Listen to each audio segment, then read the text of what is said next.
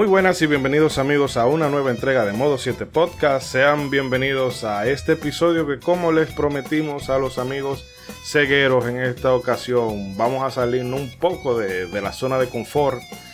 Y bueno, creo que va a ser así por los próximos, por lo menos por los próximos 3 meses. Pero bueno, lo importante es que en esta ocasión vamos a estar revisando un clásico de clásicos de esa primera hornada de juegos de Sega Genesis o Mega Drive, que es nada más y nada menos The Revenge of Shinobi. Ese título salido por allá en 1989. Hasta leer eso se duele en el alma. Y bueno, vamos a repasar todo lo referente al desarrollo de ese título, las curiosidades, todas las violaciones al copyright a la que incurrió este equipo de desarrollo. Pero bueno, hace un poquito de calor, así que van a disculpar si se escucha un poco el ventilador de fondo. Trataremos de disimularlo con la edición, pero bueno, estamos en Latinoamérica y esto es falla. Pero antes que nada paso a presentar a mis contertulios de esta noche, empezando por ese célebre personaje amado por los buenos, temido por Jean Alain, el marajá de Capurtala, Ronzo, ¿qué se cuenta? Caiga quien caiga, todo bien. Todo muy Píntame. El señor Elvis Crespo Jean Alain, caramba. Oh, señor. Política dominicana, señores, política dominicana. Muy buenas noches. Oh, how the mighty have fallen. Ya lo sabes, sigan cayendo. Muchas buenas tardes, buenos días, buenas noches y buenas madrugadas a todas las personas que nos escuchan en este Modo 7 Podcast. Y yo soy Ronzo. ¿Cómo está usted, Chidori? ¿Cómo está? ¿Cómo has pasado tus 14 días? No harto ya del maldito toque de queda, pero bueno. Y que se extiende semana a semana, ¿no? Pronto terminará. No se preocupe, señoras y señores. En 2050, cuando nos tengamos que poner la dosis 1500 de la vacuna. Sí, la 12.527. Sí. Pero bueno, ¿y por allá cómo está usted? No, todo bien, un poco acalorado también, pero no tanto, pero sí, pero no, pero tomándolo con calma y a refrescarnos con este programa, que siempre le saca a uno buenas risas, mucha información, y pues pasarla bien aquí, en compañía de ustedes, mis hermanos, y hay alguien más que está con nosotros ahí, preséntelo. Sí, una pena que no se saquen más cosas en este programa, pero nos acompaña desde el México lindo y querido, Mr. Trumpetman. Yeah, desde las sombras salimos como un shinobi, para hablar de este juego que, oigan, ya sé que yo soy un nintendero empernido, pero para esta ocasión traigo la camiseta de Sega bien puesta. Al rato pongo la prueba infalible ahí en Twitter. Y ya me documenté, ya aprendí lo suficiente como para poder hablar de este titulazo, que fue uno de los primerísimos ahí que dieron el banderazo ahí de Sega Mega Drive. Entonces estoy muy emocionado porque pues fue un juego que estoy descubriendo gracias a este análisis. Y pues igual estamos muy listos, muy preparados, igual también con un poquito de calor. También disculpen mi abanico, pero estamos listísimos para hablar de este sorprendente Revenge of Shinobi o Super Shinobi. Bueno, antes de empezar y brevemente, recordarle a las personas que el podcast benéfico que organizaron tanto la gente de Sin Pelos en los Beats y estamos armando, sobre todo en la persona de Ángel, ya se publicó. Bueno, en Twitter compartimos la imagen de los podcasts que participaron y me parece que en los canales de cada uno de ellos está subido el especial, por si alguno lo quiere escuchar. Es hablando sobre esos juegos que marcaron a cada uno de los interventores. Y si pueden, súmense a la causa. No tengo ahora mismo el dato de cuál fue la institución benéfica que ganó, pero investigan y déjenle caer aunque sea un par de pesos de ayuda. Sin nada más que agregar, también mandarle un saludo a la gente desde México y Colombia, que veo que se han sumado una buena. No sé si lo de México tiene que ver, porque como nos pusimos en modo inclusivo y trajimos a un inmigrante, parece que eso ha jalado público. Y bueno, la gente de Colombia también un abrazo muy fuerte desde acá. Nada, señores, vamos a empezar con esto porque, bueno... Vamos al mambo. Sí, este juego sí hay mambo. Así que ya saben, vamos a dejarlo con unas palabras del amigo César y regresamos con todo el contenido de este especial dedicado al Revenge of Shinobi. Dale, vaya.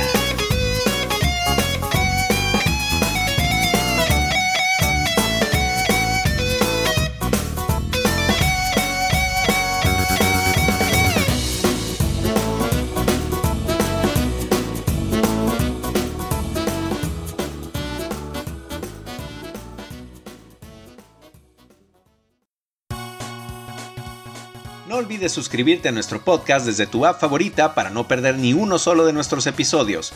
Si nos escuchas desde iVoox, también puedes dejarnos un me gusta y comentar nuestros capítulos con tus opiniones y sugerencias.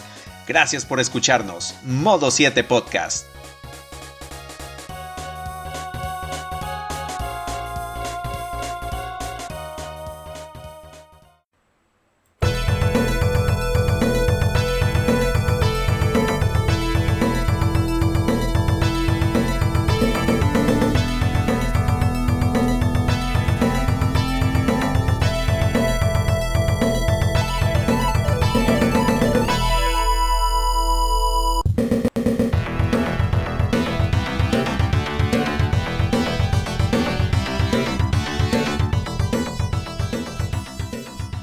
Y definitivamente, señores, hay que reconocer que Yuzo Koshiro fue un genio.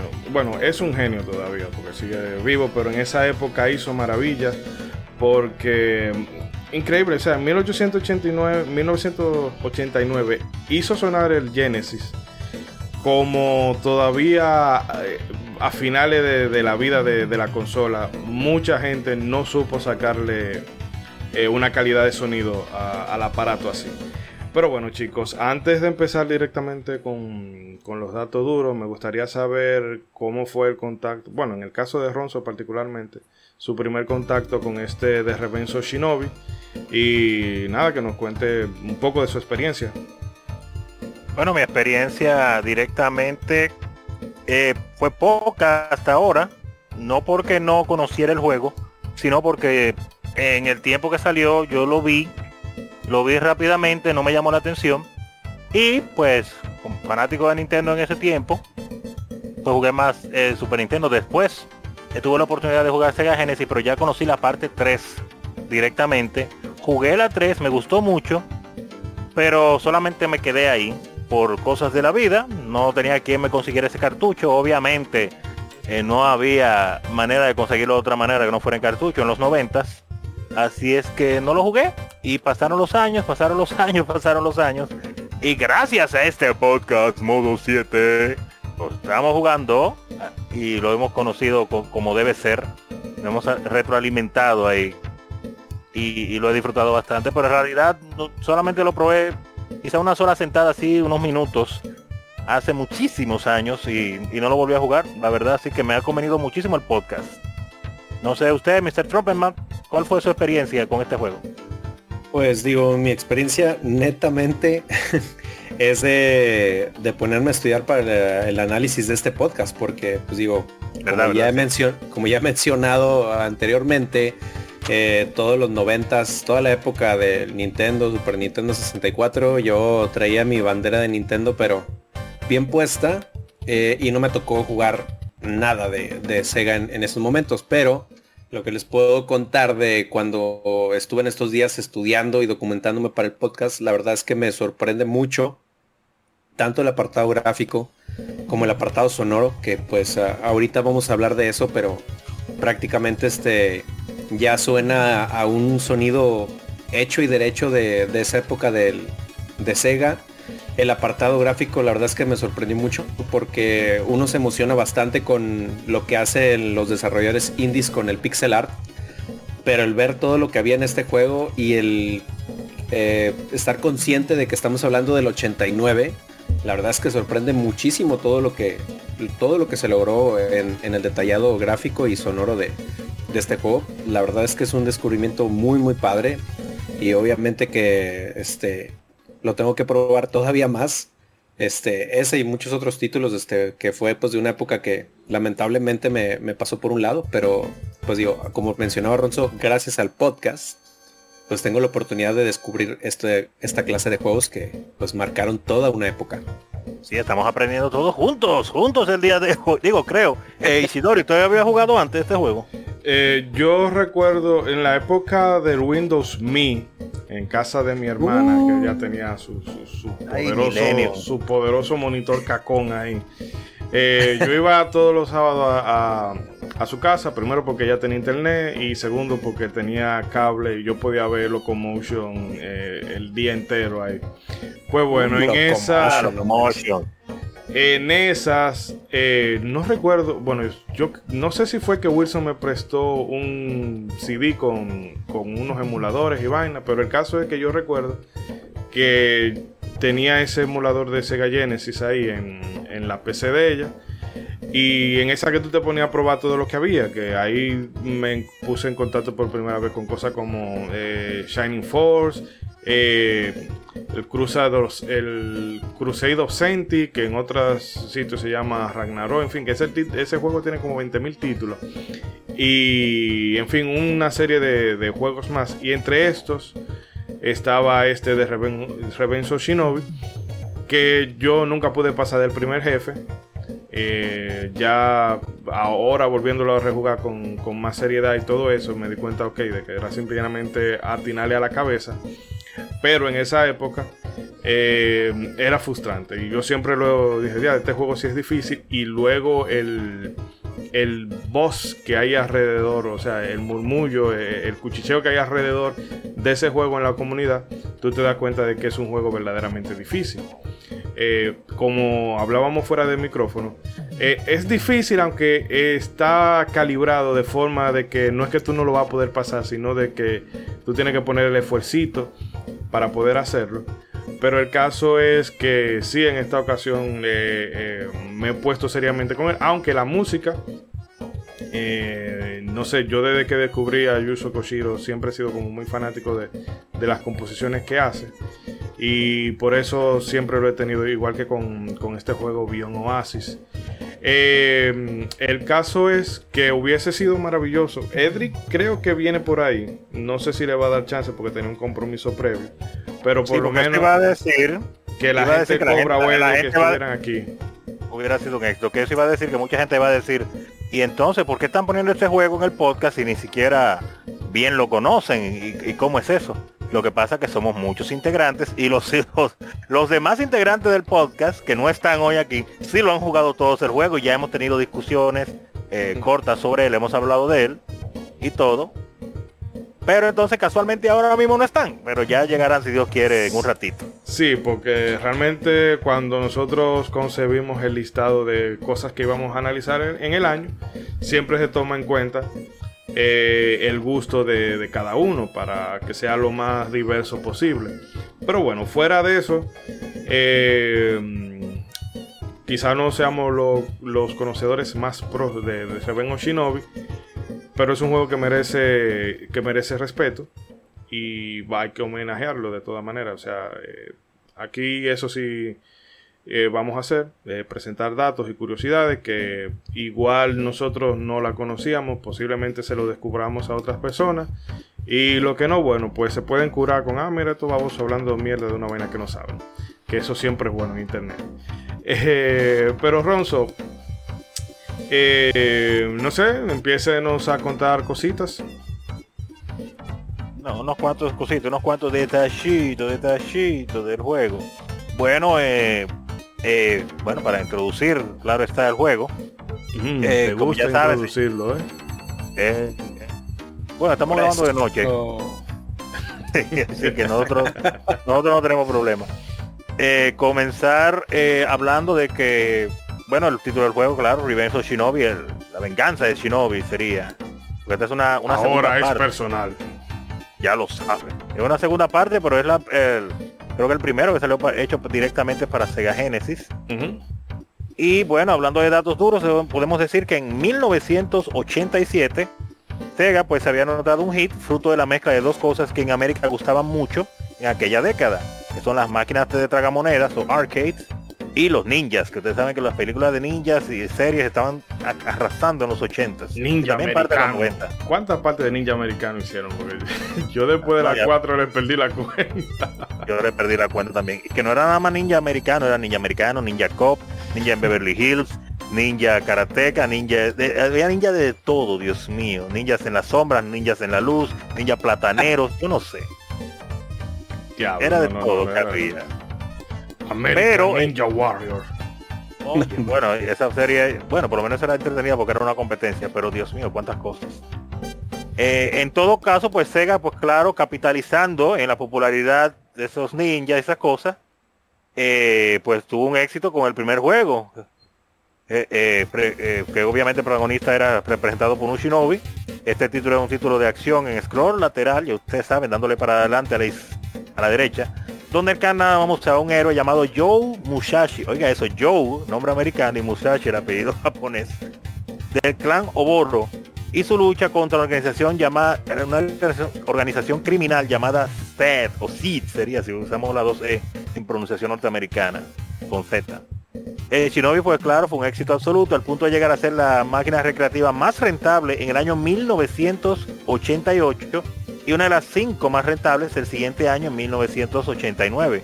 Como es de extrañar, pues como no es de extrañar, claro, Sega se dispuso al desarrollo de una secuela, o más bien de 2 secuelas rápidamente. Una de estas secuelas es Shadow Dancer, salida en 1989. Esta mantenía directamente las bases jugables del original, con un mejor apartado gráfico y la inclusión de un perro que servía como compañero, como sidekick. Por esta época, Rútico que se ve como el perro muerde a los enemigos, porque a la cara que... Ay, Dios mío. De ahí fue que se inspiraron después para hacer Secret of Evermore también. Y el Interceptor de Shadow. Ah, sí, Interceptor de Final Fantasy VI. Pero este era más salvaje, definitivamente. Y con menos cuadros por segundo para que se viera más rústico. El caso es que por esa época era el periodo en que Sega estaba dando el salto, pues claro, de los 8 bits a los 16 bits.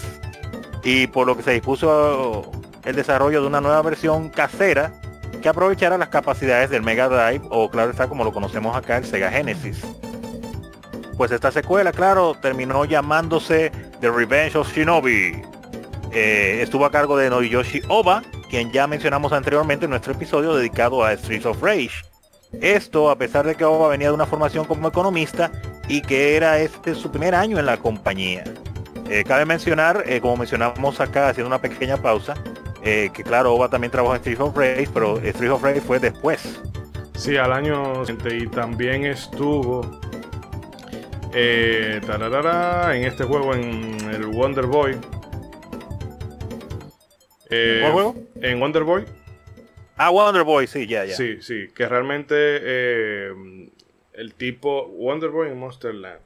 Él llegó y no sé, parece que los de Sega le vieron algo y le dijeron, mira, ven, tú vas a hacer aquí. Él era todólogo, porque no solamente era el director, él tenía que estar también metiendo en cosas de diseño. Bueno, más adelante se verá que él estuvo muy involucrado en el diseño, y o sea, el diseño de niveles y de algunas mecánicas.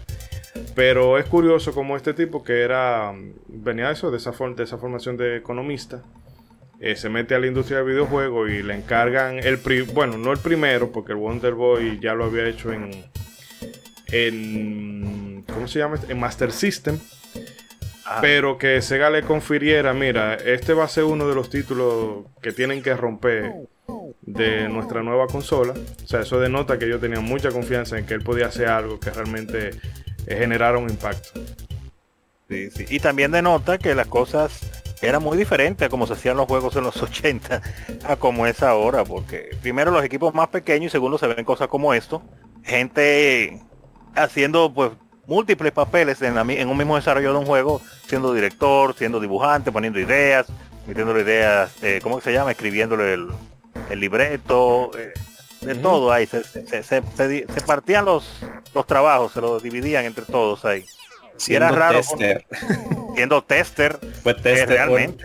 Inclusive antes de agarrar esta chamba o trabajo, él también fue tester en Sega. Entonces, imagínate. Directamente tester era. Okay. Sí, y fue uno de sus trabajos antes de que lo pusieran de director de este juego de Shinobi. Sí. Pero y le vieron el talento. También él estaba en el Sega CS2, que era el Sega Consumer Research and Development Department Number 2. Que bueno, es el equipo que después se pasó a llamar Overworks, que esta gente fueron los de Sakura Wars y Skysoft Arcadia. Oh, ellos son Overworks. Yeah. Entonces se puede que el tipo, óyeme, estuvo metido en cositas muy, muy, muy ricas. Y talento tiene, definitivamente. Sí, muy cool. Y bueno, sobre lo de los arcades, que Sega uno lo recuerda más, obviamente por el contacto que tuvo con las consolas, pero en los 80 Sega pegó batacazos muy fuertes, porque también estaban cosas como el Space Harrier, el OutRun, los Golden Axe, o sea que quizás aunque a Sega se le complicó un poco el mercado de las consolas, que es de las consolas caseras, pero los arcades de ellos eran unos cracks. Yeah, eran el rey. Sí, toda la vida ellos fueron, muchas veces fueron número uno totalmente, porque no solamente hacían buenos máquinas tragamonedas, sino que también la hacían en variedad, o sea, tenían juegos de peleas buenos, juegos de aventura, juegos beating ups, juegos obviamente de deporte y de carrera y de naves, tenían muchísimo y sacaban muchos. Yo me sorprendía la cantidad de juegos a veces en el mismo género que uno veía en las salas, y todo era Sega esto, Sega lo otro, y yo, pero bárbaro, ¿por qué tantas cosas diferentes que hacen esta gente? O sea, se veía algunas compañías que tenían unos cuantos juegos buenos, pero como que se especializaban en un tipo. Uh-huh. Sega hacía de todo, Dios mío, de todo en tragamonedas. Lástima que el mundo de la tragamonedas cayó, pero es parte de la evolución de la vida, ¿qué vamos a hacer? Sí, no, y la que se consagraron con la placa Naomi, que se vieron cosas muy brutales en eso, o sea, en la máquina que usaban esa placa. Sí, la placa madre. Ahora pensando en eso, si las salas de tragamonedas hubieran continuado, se hubiera muerto en el 2020 con el COVID también, porque tú no podías estar jugando. Y echando el desinfectante ahí cada vez que alguien jugara. Estaban pues destinados a desaparecer. Sí, como le pegó a Japón, ¿no? Muchos salones recreativos ahí en Japón les pegó muy, muy fuerte todo lo del COVID. La verdad que sí, que allá sí todavía están vivos. Sí, o estaban vivos. Incluido en Arcadelandia, o sea que es Japón, digo, el COVID llegó y sí les pegó muy, muy fuerte. Sí, porque que no se puede. Pero nada, el caso es que se queda duro y hay que mencionar una cosa de este juego, y es que este juego es producto definitivamente de su época, porque estamos hablando de este juego de acción y todo, pero este es un juego que salió en los 80, así que obviamente fue bien desarrollado en los 80 también, con todo lo que se podía ver, y nada más con el nombre del protagonista uno se ríe, y que Joe Musashi, o sea, dime. No, es que... Ese mashup cultural ahí. Lo tenía todo, ¿verdad? Porque el secuestro de la novia, una organización criminal, ahí hay militares, hay ninjas, o sea, todos los clichés de las películas de acción de los 80 están metidos ahí. Todos. Se pasan. Pero espera, porque tenemos. Diga, Trumpetman.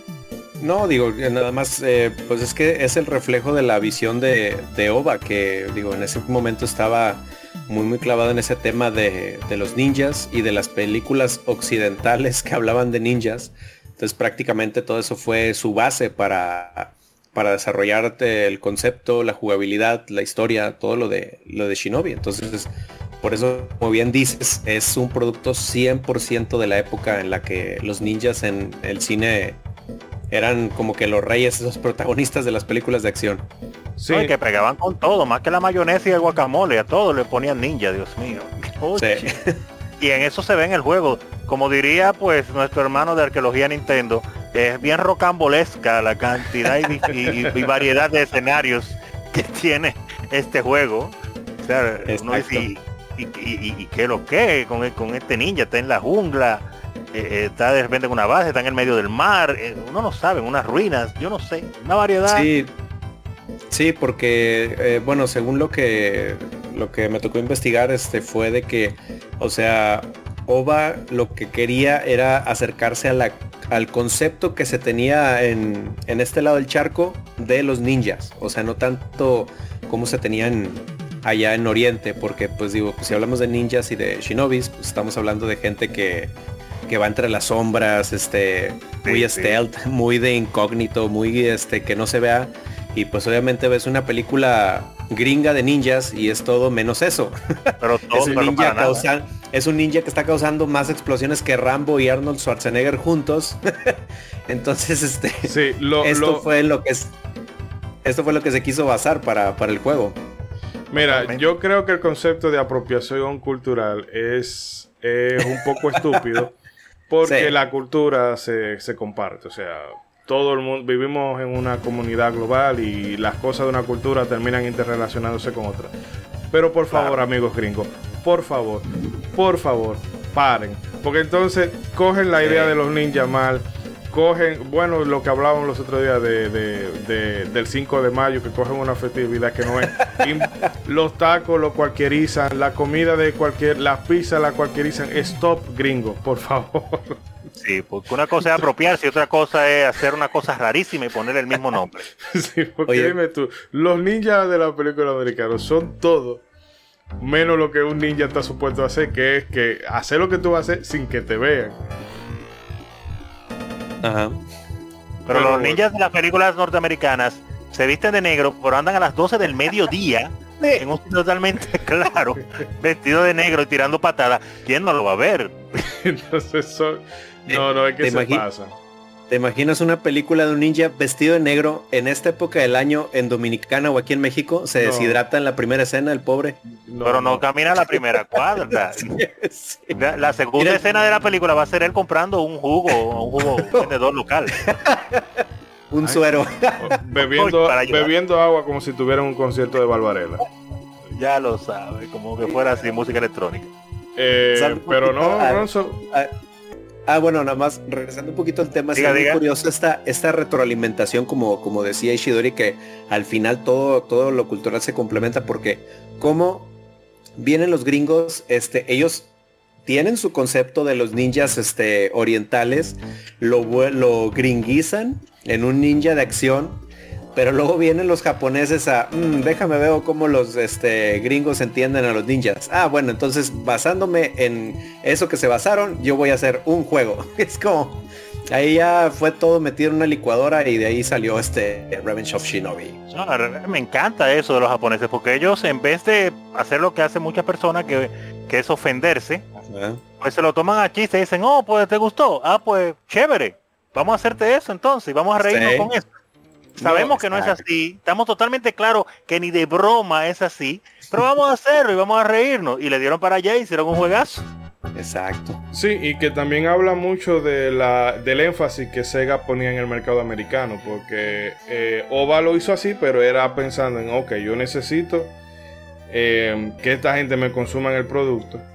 Y obviamente si tú le salías con el concepto de un ninja que se hubiese manejado más cercano, digamos, un Solid Snake, que tiene que ir infiltrándose y que no me vean y haciendo todo como muy táctico, los Yankees hubiesen dicho, no, esto no es divertido.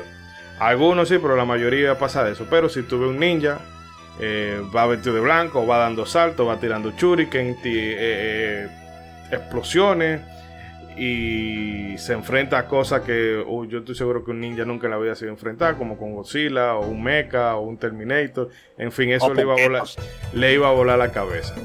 Pero Ronzo, para no irnos muy lejos, porque realmente todo lo que tiene que ver con esa época y la idiosincrasia de los norteamericanos da para más, pero continuemos con de Revenge of Shinobi. Sí, está bien. Vamos a continuar porque si no voy a seguir poniendo de ejemplo a los Power Rangers y a Super Mario Bros. 2. Pero continuando con los datos interesantes de Revenge of Shinobi, tenemos que hablar, claro, del señor Oba. Y pues lo que estábamos hablando de que él tenía pues bien claro lo que quería hacer con el proyecto del juego desde el principio. En primer lugar, pues su juego se iba a distanciar mucho de la naturaleza de arcade, de los tragamonedas de ese tiempo. Por ejemplo, que el jugador se le permitía en las máquinas de tragamonedas, porque querían que gastara dinero, se le permitía jugar unos cuantos minutos o hasta que se muriera de un solo golpe que le pegaran.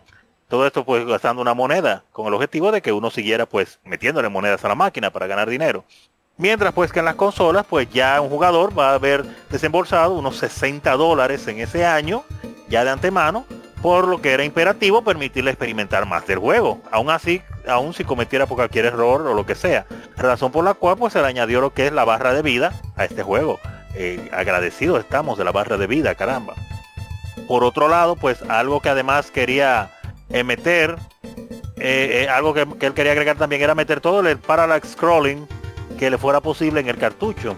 Por eso, de esta manera, cada nivel tendría por lo menos 3 capas de background, lo que en algunos niveles le permitía al jugador interactuar con el fondo mediante el uso del salto mortal, y eso fue claro, hace que este movimiento sea una utilidad más allá de lo estético, como se puede apreciar principalmente en la autopista en el mundo 5.2.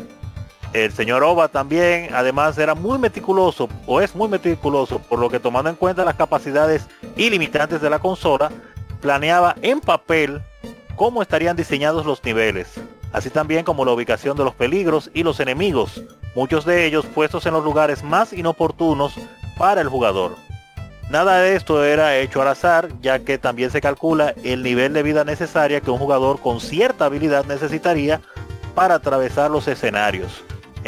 Haciendo otra pausa aquí, y esto me recuerda mucho, obviamente no son para nada parecidos, pero en ese detalle sí diría que sí, que lo planeó muy bien Oba, y hizo lo mismo pues que pudimos ver en Ninja Gaiden también, en la consola de Nintendo de 8 bits, que tenía ese detalle de que los enemigos estaban puestos en unos sitios, señores, en unos sitios, que tú le dabas para adelante o brincabas y que sin mirar, y ahí te estaba esperando el enemigo, ¡pam!, para darte tu tallazo.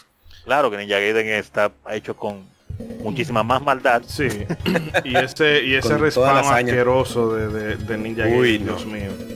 Pero aquí hay momentos puntuales en el que te incomoda, por ejemplo, cuando uno está en el muelle, de que hay uno de estos chinos, lo digo para ejemplo porque tiene el estereotipo de chino, ¿verdad? No, todos los estereotipos están en este juego, así que no se preocupe. Sí. Con su indumentaria blanca, no, bueno, no sería un kimono, pero en fin, el caso es que está, y tiene la colita y uno en un chaco que le va dando vueltas y todo lo cubre. Entonces tú te encuentras con eso y yo trato de que, bueno, me le voy a saltar porque no quiero perder tiempo con este pana. Pero entonces si tú saltas, hay un mortero que te está esperando, ¡guapap! Te tira un bombazo y va a pasar una de dos, que tú te caes por el knockback o va a quedar entre el chino y un enemigo que hay justo debajo del chino. En fin, que eso está hecho meticulosamente. Lo bueno es que aquí no tiene el respawn, que eso, si ya tú saliste de un enemigo, bueno, ya tú no tienes que lidiar con eso. No como en Ninja Gaiden, que sale la bendita águila una vez y otra vez y otra vez. Sí, que agarrándose que el Nintendo que no tenía suficiente memoria, que bla bla bla, y te aparecen 500 veces. Pero va para allá.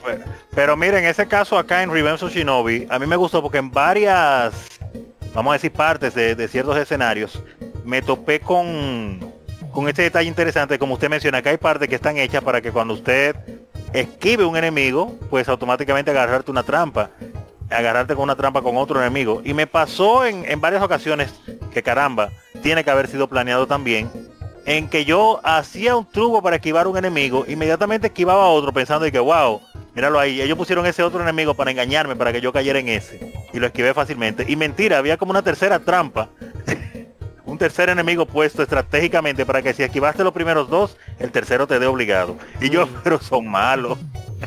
Sí, no, eso juegue al pasito, vaya al paso. Que eso lo diferencia mucho, ya que salió el tema de Ninja Gaiden, lo diferencia mucho porque Ninja Gaiden va como, mira, el tiempo apremia. Pero aquí tú tienes que ir con calma, porque te pueden, o sea, no hay respawn, pero los enemigos te pueden salir fácilmente de la nada sin que tú te lo estés esperando. Y a veces hacen combinaciones de enemigos, tú te con un lanzallamas y hay otro tirándote mortero, pero también hay otro que está tirando estrellitas. Cuando tú estás en el muelle, a veces tú intentas saltar, pero cuando tú saltas te salen 2 tigres de abajo del agua. En fin, que está diseñado de una forma para joderte, pero son cosas que si tú la aprendes no la vuelves a cometer. Lo interesante aquí es que Oba eso, o sea, lo hacía pensando que yo voy a poner todo esto, pero si el jugador hace lo que tiene que hacer, él va a llegar va a poder llegar al final del nivel, aún sea con un palito de vida, que es básicamente lo que debería hacerse, no hacerse difícil simple y llanamente por el hecho de joderte, como el tigre de los Ghosts and Goblins, que era nada más, es azaroso. Sí, aquí yo veo que la gente lo está pasando muy fácil. Pues bueno, le hago reajuste para que cuando vuelvan y monten la placa se jodan. Esa no es la filosofía de aquí, sino un reto, pero que tú cuando lo superes sientes la gratificación de haberlo hecho. No, y que tú ves la luz al final del túnel, porque los retos aquí, tú te puedes matar 10 veces, pero tú dices como sí, me mataron, pero yo sé que haciendo esto y esto yo puedo pasar. O sea, tú ves inmediatamente la posibilidad, siempre. Entonces a ti te matan, pero no te frustra. Exacto. No te frustra porque tú sabes que hay algo que tú puedes hacer para superar ese reto. No digas, wow, estoy trancado aquí, no sé cómo avanzar. Eso no me pasó con este juego, sino que claro, tiene su dificultad, pero siempre está como la solución ahí. Supérese usted y avance y usted verá que puede. Eso me gustó mucho de este juego. No, sí, el juego es muy noble en la parte del plataformeo también, o sea, y como dicen, no es cruel en la parte del respawn. Y a pesar de que tiene lo que decías del knockback y todo eso, pues digo, como decían, o sea, tiene su chiste del superarlo, que digo, algo que también se menciona es que este OVA también sufrió de las limitantes que en ese tiempo tenían las consolas, y que una parte que no le dejó hacer es poner más enemigos en pantalla. Entonces, gracias a esto fue que el juego pudo estar un poquito más equilibrado, porque al menos creo que lo tenía concebido como ponerlo un poquito más difícil por la parte en la que él fue tester. Pues él lo pensó en ese nivel de jugador que ya fuera más experimentado, o sea, que ya fuera más despierto y le entendiera más rápido qué hacer. O sea, en ese nivel lo consiguió el juego. Y de hecho él lo llegó a jugar y sin fallar, o sea, él llegó a pasarse el juego, su propio juego, sin fallarlo. Y de hecho las demos que están en la pantalla de título son de él, o sea, entonces ahí puedo verlo a él jugando el juego. Eso es una cosa muy impresionante, claro, y gracias por ese dato. Maravilloso escuchar a que el señor Ova pues probó su mismo juego, lo calibró bien para la dificultad, no le puso más, por suerte. Quedó bien así como estaba, que él mismo lo jugó y lo acabó de una sentada sin problemas. Y interesante de escuchar que él fue tester, para decirle, pero abusador, tú eras beta tester, eres un buen jugador, porque obviamente acabaste tu propio juego tú mismo, pero tú lo querías calibrar a nivel de dos cosas, de ti como beta tester del juego, de tres cosas, como beta tester de juegos, de ti como el director del juego que sabe cómo funciona todo, y tercero, eres japonés, que ya eso automáticamente te da habilidades por encima del usuario normal. Entonces, criminal, así no lo calibre el juego. Búscate una persona que no juegue tanto. No, pero sabes que eso también, que una cosa que la gente de ahora, la generación de ahora, ¿qué pasa aquí? Frankie Ruiz no va. Una cosa que las generaciones de ahora no entienden, lo digo por algunas interacciones que tengo con Twitter, de que antes la dificultad no era algo, o sea, no era un desaliento que un juego fuera difícil. Es verdad. Y que, que eso estaba mal programado, que eso, que cómo va a ser que tú tienes que empezar un nivel desde el principio, que no haya checkpoint, que esto y aquello. Pero para nosotros, porque esa era la, vamos a decir, la idiosincrasia generalera, de que si tú podías pasar ciertos juegos, eso te daba como, no sé, como cierto estatus, cierta satisfacción. Y para nosotros eso no era algo malo. No, o sea, hay gente que te va a decir, cosa, no, que eso, si eso está mal ahora y en cualquier tiempo. No, pero es que es un asunto de perspectiva. Es que antes, bueno, obviamente en la infancia de la industria de los videojuegos y la adolescencia, había una diferencia con los jugadores, porque es que ahora el mundo entero es más ñoño en todo. Antes usted compraba un juego y usted se adaptaba al juego, usted compraba el juego, veía de qué trataba el juego, aprendía las mecánicas, cómo se jugaba, y usted le buscaba la vuelta para acabar el juego, usted en base a sus habilidades como jugador. Y por eso te llegaba la satisfacción cuando tú lograbas pues superar todas las dificultades de un juego y mejorabas pues tu nivel, ya sea de movilidad, de con las manos, de percepción, de discernimiento, y memoria, sobre todo memorias rápidas, reflejos también, y todo eso, cómo descifrar trampas y todo eso, y tú te sentías satisfecho, porque en lo último que uno pensaba en esos tiempos, cuando uno era más niño y en esa industria en ese tiempo era que el juego estaba mal hecho. No, el juego vino así. Ese es el juego.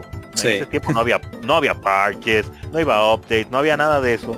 A poco se veía un poco de eso en las máquinas tragamonedas, pero uno ni lo sabía. Uno no sabía que las máquinas tragamonedas se le actualizaba la placa, porque para actualizarla había que cambiarla completa prácticamente o agregarle chips. Y eso uno nunca lo veía en las salas de tragamonedas. Uno no veía eso. Uno solo llegaba y se sentaba a jugar en la máquina y punto. Entonces uno agarraba y aceptaba los juegos como eran. Ese juego es así, yo lo compré, me gustó. Tiene su par de cosas difíciles, bueno, pues le busco la vuelta. Y por eso es que se encontraban tantos trucos y se han descubierto tantas cosas en los videojuegos. Era por eso, porque en vez de empezar inmediatamente, tengo 10 minutos jugando el juego, en quejarme, porque tiene algo que no me gusta o tiene una cosa que no me la pusieron de la manera más fácil para yo entenderlo lo más rápido posible, en vez de usar un poquito de la materia gris. Caramba, ya estoy pasando como viejo cascarrabias. Pero el caso es que te ponía a trabajar la mente y tú la ponías a trabajar y ya, y le buscabas la vuelta. Entonces, para cuando el juego tú te dieras cuenta que tenía algo malo, era porque ya era algo que realmente impedía que tú avanzaras en el juego. Ahí tú decías, tú ves, ahí uno decía, eso está mal hecho, porque eso definitivamente no me deja avanzar el juego de verdad. Pero era después que tú lo intentabas. No había guía, no había internet, no había nada. Y no había la típica que hay ahora, que un youtuber dice una cosa y ya eso se convierte en la creencia popular. Ah, que tal juego es malo por esto y esto y esto. Pero mire, ni lo juega. Sí. Ni lo juega. Pensando que el youtuber dijo que el juego es malo. Pero que el youtuber no le haya gustado no quiere decir que usted no le guste. Juegue el malvado juego. Sí, no, y también tenía mucho que ver que, pues digo, en esa época... Qué fregados nosotros íbamos a saber lo que era el backlog, juegos pendientes. Nada de eso. Era el juego, no sé cómo era ya, pero al menos acá era de que durabas meses pidiéndole un juego a tu hermano mayor, tu papá, quien fuera. Exacto. Te lo regalaban y si al mes se te ocurría pedir otro, es no, ¿ya te acabaste ese juego? No, hasta que te lo acabes, te compro otro. Entonces, exacto. Era el compromiso de decir, me tengo que acabar este juego y a ver cómo le hago. Entonces, digo, no teníamos tantos juegos como ahora, no es como ahora que tenemos backlog. Y sí, ahora pues, hay una lista interminable de juegos. Le exprimías hasta la última gota al juego y te lo aprendías de cabo a rabo y lo dominabas. Y como decían hace rato, o sea, no era como ahora de... A los 5 minutos que lo juegan, luego están tuiteando, pues no está a 60 frames por segundo, esto está injugable. No, o sea, era... No tiene... Sacó un 89 en Metacritic. Metacritic. Esto está injugable. No, o sea, te lo fumabas 6 meses o un año, y te lo aprendías y hasta le terminabas agarrando cariño al juego que mentalmente te maltrató por meses. Claro. Sí, y no, pero que al final... Era antes. Pero que a final de cuentas los desarrolladores, en la mayoría de los casos, era una decisión consciente de vamos a poner un reto a la gente para cuando la gente lo supere, se sienta esa satisfacción. Yo en estos días estoy jugando el Ghost of Tsushima y una cosa que, o sea, el juego está bien.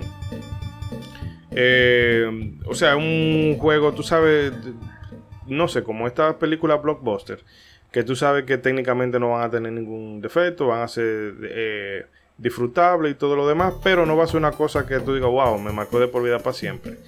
Y eso es lo que le pasa a este juego, muy, muy chulo la ambientación y todo lo demás, pero cuando tú lo juegas, tú te das cuenta de que simple y llanamente es hacer que el jugador sienta que es un pro sin hacer un mínimo esfuerzo. E incluso hay veces, o hay veces no, a ti te matan y eso no tiene ninguna consecuencia porque tú apareces en el mismo punto. Y en una veo que la misión tuya es ir con un NPC a un sitio, pero entonces en esa yo me distraje porque no vi por qué lado venía el caballo y en lo que me estoy montando el NPC se me va adelante y el juego te dice, estás perdiendo de vista a fulana. Entonces después, perdiste de vista a fulana. Y yo digo, bueno, está bien, eso va a traer una penalidad. No, vuelven y te ponen en el mismo punto. Y digo, pero entonces, ¿para qué tú me estás... poniendo eso de que estás perdiendo de vista a tal personaje si eso no va a tener ninguna consecuencia? Y eso es lo que le gusta a la gente de ahora, que si tú cometes un error que no te lo penalicen. Pero que yo juego un juego no es para estresarme. Sí, pero no se trata, para mí un juego en el que tú no tengas un mínimo de reto. Ok, si es una aventura gráfica, un juego de Kirby, ya eso son otras cosas. Pero un juego que sea de acción y no haya ningún tipo de penalización por los errores que tú haces, no sé, eso es comer palomitas de maíz. Te gusta, pero eso ni te llena ni te nutre. Eso es un juego que tú te lo vas a comer, te vas a llenar, te gustó, te lo saboreaste y ya, pasó. Uh-huh. Porque es que no, hay juegos que tú, como se ve mucho el caso en muchos juegos de ahora, que tú te lo acabas de una sentada. Literal. Porque precisamente por la facilidad que tienen de... A veces no es que el juego es corto, ni es que el juego no tiene suficiente, vamos a decir, mecánicas y todo eso, sino... y no para remiarme demasiado al tema de Dimension Shinobi, pero sino eso mismo, te dan tantas facilidades para tú no ser pues castigado por nada de lo malo que tú puedas hacer, que hasta el novato más novato en su primera sentada se sienta y lo acaba, porque cuando lo matan aparece ahí mismo, te dan vidas de más, te dan municiones de más, o poderes de más, lo que sea, los jefes te perdonan o te tiran los golpes en cámara lenta, así anunciándotelo, mira, te voy a dar este golpe por abajo, uh-huh. Ya sabes que tienes que brincar. Espéralo, ahí va el golpe. ¿Lo viste? Y te aparece el mensaje en la pantalla. Este ataque lo puedes esquivar brincando.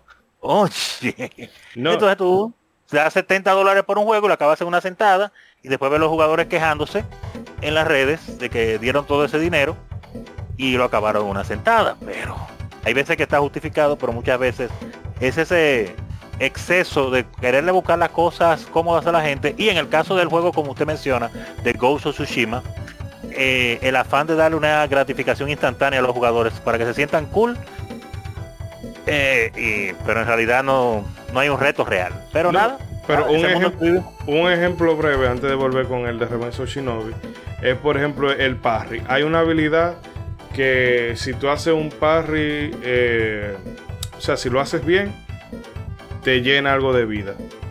Pero es que la ventana del parry ahí es tan amplia que yo digo, o sea, no sé, porque por lo menos en Sekiro tenía eso de que si tú hacías el parry perfecto, no tenía ninguna consecuencia, lo hiciste bien. Pero si tú lo hacías mal, ok, todavía desviaba el ataque del enemigo, pero eso te iba afectando la barra de postura que viene siendo la defensa. Si eso se te llenaba, pues el tigre, tú te cansabas y te abría como un beta y venía el enemigo y te ensartaba. Entonces obviamente no estoy comparando esos dos juegos porque son dos cosas diferentes y dos filosofías diferentes, pero el asunto es eso, de que ahora se ve mal que los juegos de antes te penalizaran por tú hacer errores, pero que el asunto no era gratis, como vemos que hace Oba aquí, que no era simplemente gratificarte de que ajá, se la puse incómoda, sino de te la puse incómoda, pero presta atención para que la próxima vez no lo haga y tú digas miércoles, lo hice. Y bueno, exacto. Para no irnos muy lejos, bueno, no hemos ido muy lejos en la charla ahí de antes versus ahora, pero esto es modo 7, así que se vale. Sí. ¿Qué más no iba a decir? Un último detalle que me pareció muy que, con respecto a lo que mencionamos ahora de Revenge of Shinobi, que fue un detallito, pero que a mí me pareció curioso, y es el asunto de eso de la habilidad de salto que uno usa para pues pelear en diferentes planos, ya sea adelante o atrás. En la parte principalmente cuando se ve la verja en la parte de atrás con los militares tirando tiros, que me recordó claramente a Super Castlevania 4. Uh-huh. Pero en mi caso, me recuerdo cuando yo era niño que vi eso en Super Castlevania 4, cuando uno se para por detrás de las verjas, y me pareció eso como tan wow, qué interesante, los dos planos, qué heavy, mira, el enemigo está aquí, no me da, y esas cosas que también se ven en Mario World, pero en mi caso lo vi primero en Super Castlevania 4. Sin embargo, ya eso, cosas como esa, pues estaba ya presente desde el 89 este juego, uh-huh. En Revenge of Shinobi. Detallitos interesantes, pero que me causaron gracia. No, eso me llamó muchísimo la atención. Alguien lo dijo. Mira, Troperman. Sí. Disculpe. No, Tromperman, que iba a decir algo. No, que eso me llamó muchísimo la atención de ese juego. O sea, el poder trabajar en dos planos, en este nivel en el que hay unos carros también pasando, como el de la carretera, que podías brincarte a la carretera o brincar al otro lado de la cerca. Uh-huh. Digo, la verdad, o sea, estamos hablando de, como dije, estamos hablando del 89. O sea, y ya, bueno, esta mecánica venía desde el primer Shinobi de arcade. Pero llama mucho la atención que ya para el juego de sobremesa o de consola ya se conservó esta mecánica, no se limitó ni nada. No, y que sí, se pudiera ejecutar en consola, sobre todo, porque en las máquinas recreativas se podían hacer cosas. La sorpresa era que se pudiera hacer en casa. Pero continuando, pues claro, con los datos del juego, porque nos llevamos del gusto ahí hablando. Bueno, yo mismo me llevé del gusto. Pues, continuar hablando de Oba y su juego, claro está, que menciona que a pesar pues, de los desafíos que el señor Oba pues, iba concibiendo para los jugadores en este juego, pues también tenía presente, según él, a los jugadores que quizás tendrían un poco más de dificultad en acabar con este título, por lo cual pues se agregaron al juego lo que fueron los shuriken de fuego, diseñados como primera línea de defensa para aquellos que tuvieran problemas avanzando con los golpes a corta distancia. También se incluyó un truco que permitía obtener shurikens infinitos desde la pantalla de inicio para allá, para que lo quisiera acabar más fácil. Otra tabla de salvación para los... ¿Qué me mira? Espérese, pero yo...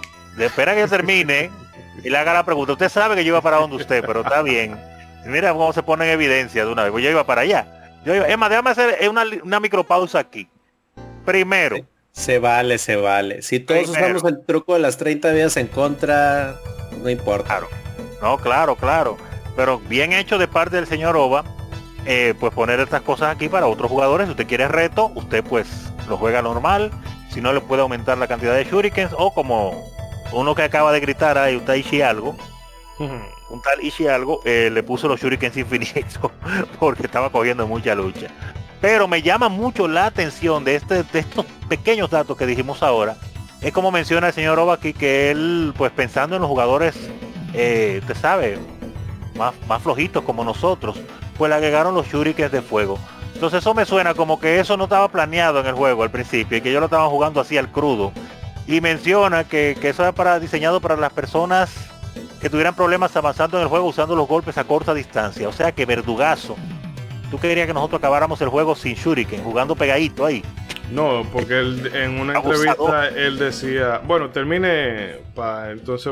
Está bien, pues déjame terminar. Quería hacer esa pausa ahí porque eso me pareció como... Pero criminal. Pero hablando de las cosas que el señor Oba, misericordioso, nos puso a nosotros los mancos... Pues fue la inclusión de los ninjitsu, que son las artes mágicas que tienen el protagonista, que nos otorgan habilidades útiles en determinados contextos. En concreto, el Miji Ninjitsu, que es una habilidad a la par de causar daño a los enemigos, nos permitía regenerar nuestra barra de salud.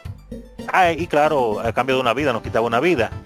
Esta mecánica Oba la rescató de un juego cancelado en el cual trabajó, donde un ítem llamado One Down Continue le permitía al jugador continuar desde el lugar en que lo utilizó, algo que no se ha acostumbrado a ver en estas consolas, en consolas mejor dicho en general. Haciendo la pausa ahora sí, real, general ahí. Caramba, Oba, pero ¿cómo era que el juego estaba concebido inicialmente? Tirando golpes pegados, sin ninjitsu y un shuriken una vez al año quizás, y así era que quería jugarlo. Tú tienes que irte a pegar a todos los enemigos y a darle allá directo. No, es que eso es lo que él dice, que el juego se te hacía más fácil si tú jugabas con el golpe de la espada. No, Didi, termina. O sea, eso, que si tú usabas la espada, él decía que el juego era más fácil. Era más fácil. Sí, pero tú tienes que estar bailando un bolero ahí o una canción de Dani Rivera ahí pegadito en un mosaico para poder darle a los enemigos. Imagínate nada más, que como dices, Oba misericordioso, o sea, el juego de arcade, no cuál barra de vida ni qué 8 cuartos, o sea, es un toque y órale, regrésate. Acá ya se compadeció y puso la barrita de vida. Sí, pero no las hizo pagar porque no puso la barra de vida, te pone los shuriken, pero como quiera, aunque seas usando los shuriken de lejos, a menos que uses el truco del infinito, son contados y te tienes que administrar, sí. Te tiene que administrar. Y luego todavía está la acción de donde das el doble salto y le das al botón de ataque. Ajá. Sueltas el ataque especial de los que pues está muy impresionante, sí. Pero te baja 8 shurikens de un golpe. Entonces, digo, está muy padre y todo, pero ahí es la gastadera de shurikens, como si fuera rapero millonario.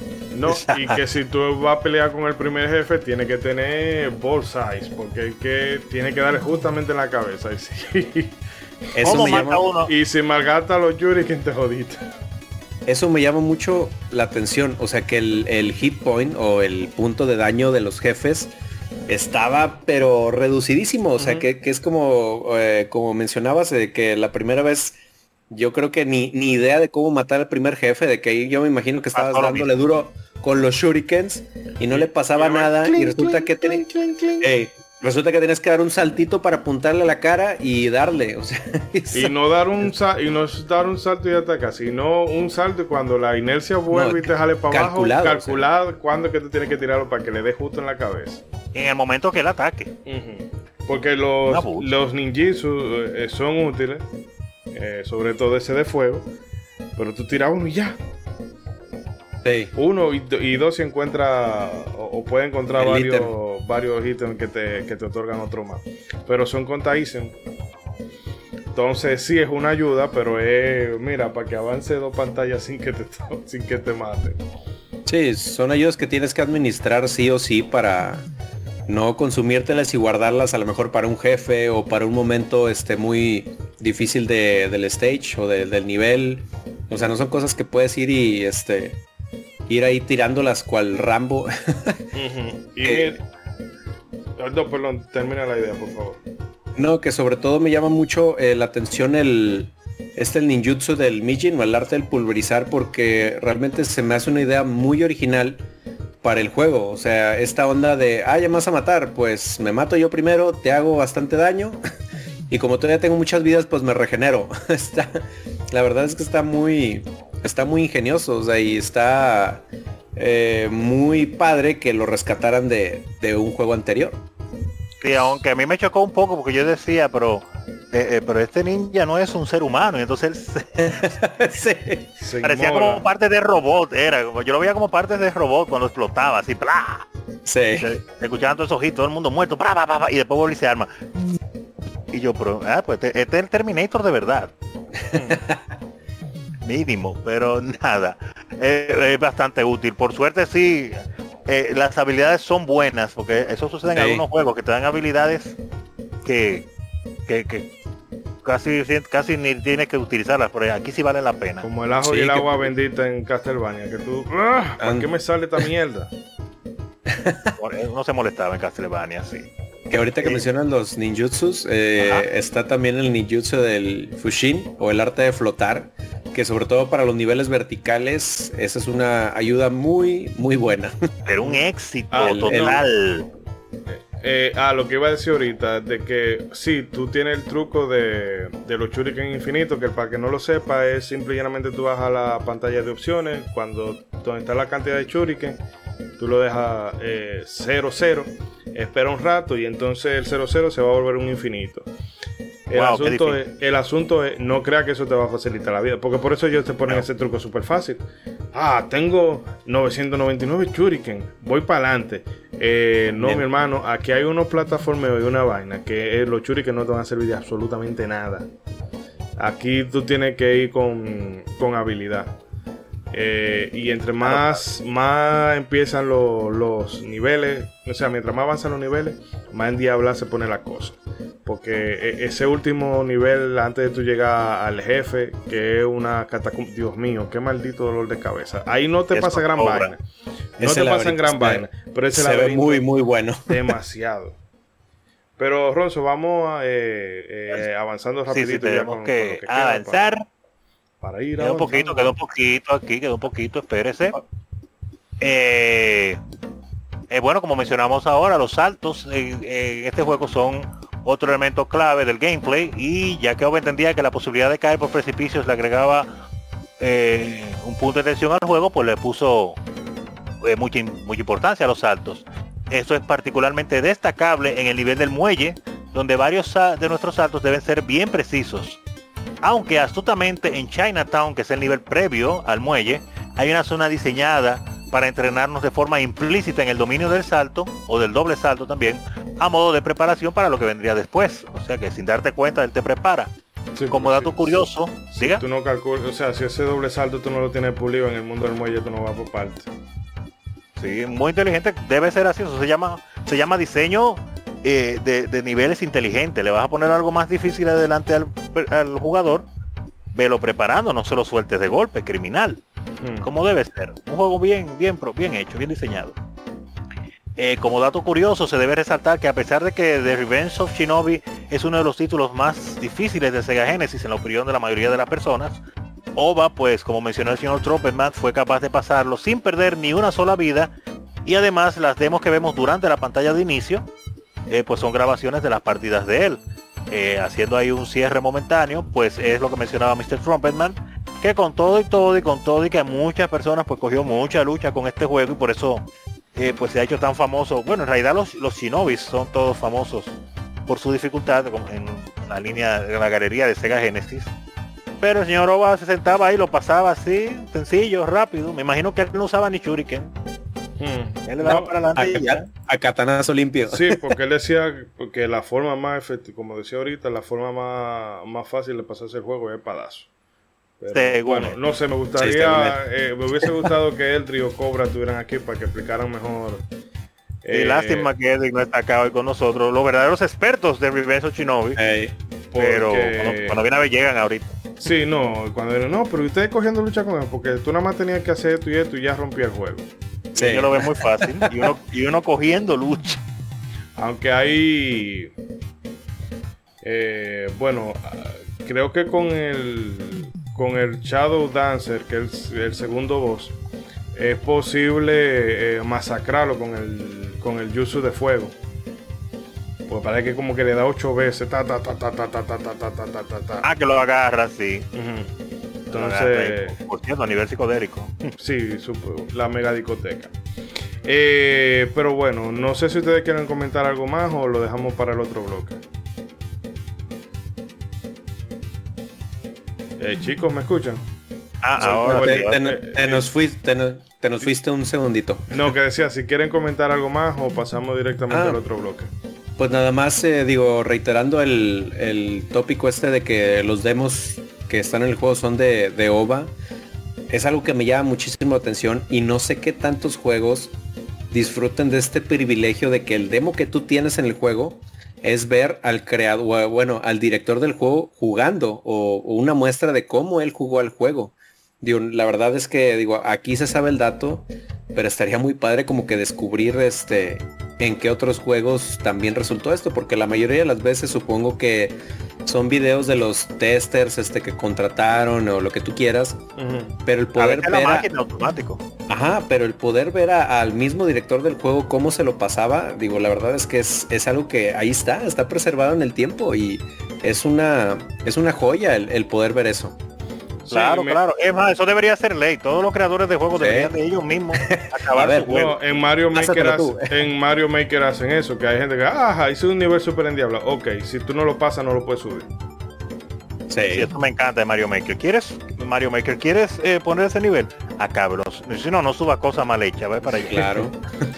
Bueno, vamos a hacer un cortecito aquí. Vamos a dejar a los amigos oyentes con unos minutos musicales, con un remix del Chinatown, que está bastante chulo. Y nada, regresamos con los comentarios de los oyentes y más detalles sobre este The Revenge of Shinobi para Sega Genesis. Regresamos.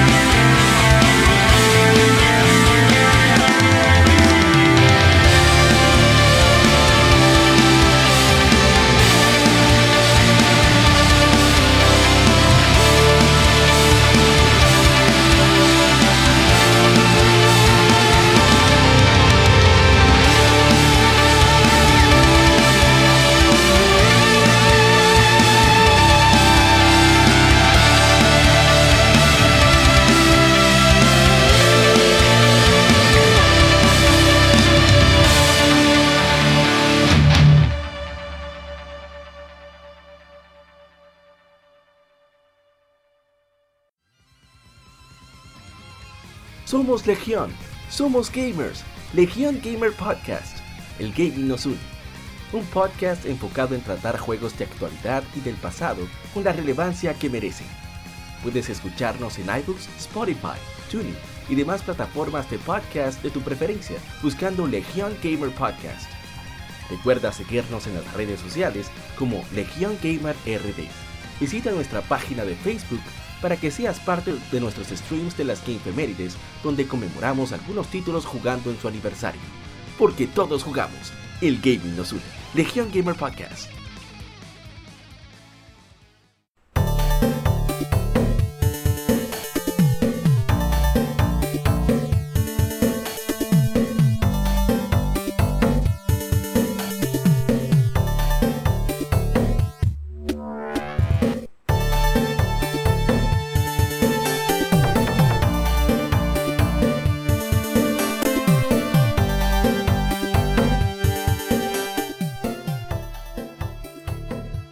Y continuamos con las andanzas de Joe Musashi, pero antes de continuar con las informaciones y demás cositas que tenemos para comentar, César, un repasito por los comentarios de los oyentes.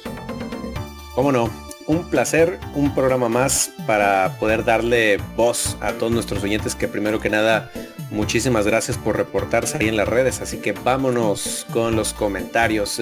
Primero vamos a empezar con nuestros amigos en Instagram, que nuestro amigo Ángel55-Art nos comenta: de los mejores que jugué en mi vida, buen desarrollo, excelente música y referencias a las series de la época. Qué buena manera de verlo. Me gusta mucho el punto de vista de Ángel55-Art. Y nuestros amigos de Legión Gamer RD, un abrazote para ellos, nos comentan: este juego pude conocerlo gracias al six pack que vino incluido con el aparato de mis vecinos, que me lo prestaron. Gracias a este pack pude conocer Streets of Rage, Sonic 1, Golden Axe y varios más. Con la edad que tenía el juego no era fácil, pero los visuales y sonido me incentivaron a poner que muchos otros, junto con Streets of Rage y Sonic, cuyos audios sobresalían. Mi sorpresa al saber que el maestro Koshiro fue el responsable de dos de ellos. Buen juego. Según mi memoria, quizás lo retome con el Genesis Classic de PS4. Así que hay un saludo para el buen APA, que nos dejó ahí su comentario en Instagram. Y ahora APA. ¡Saludos! Opa, ahora vámonos.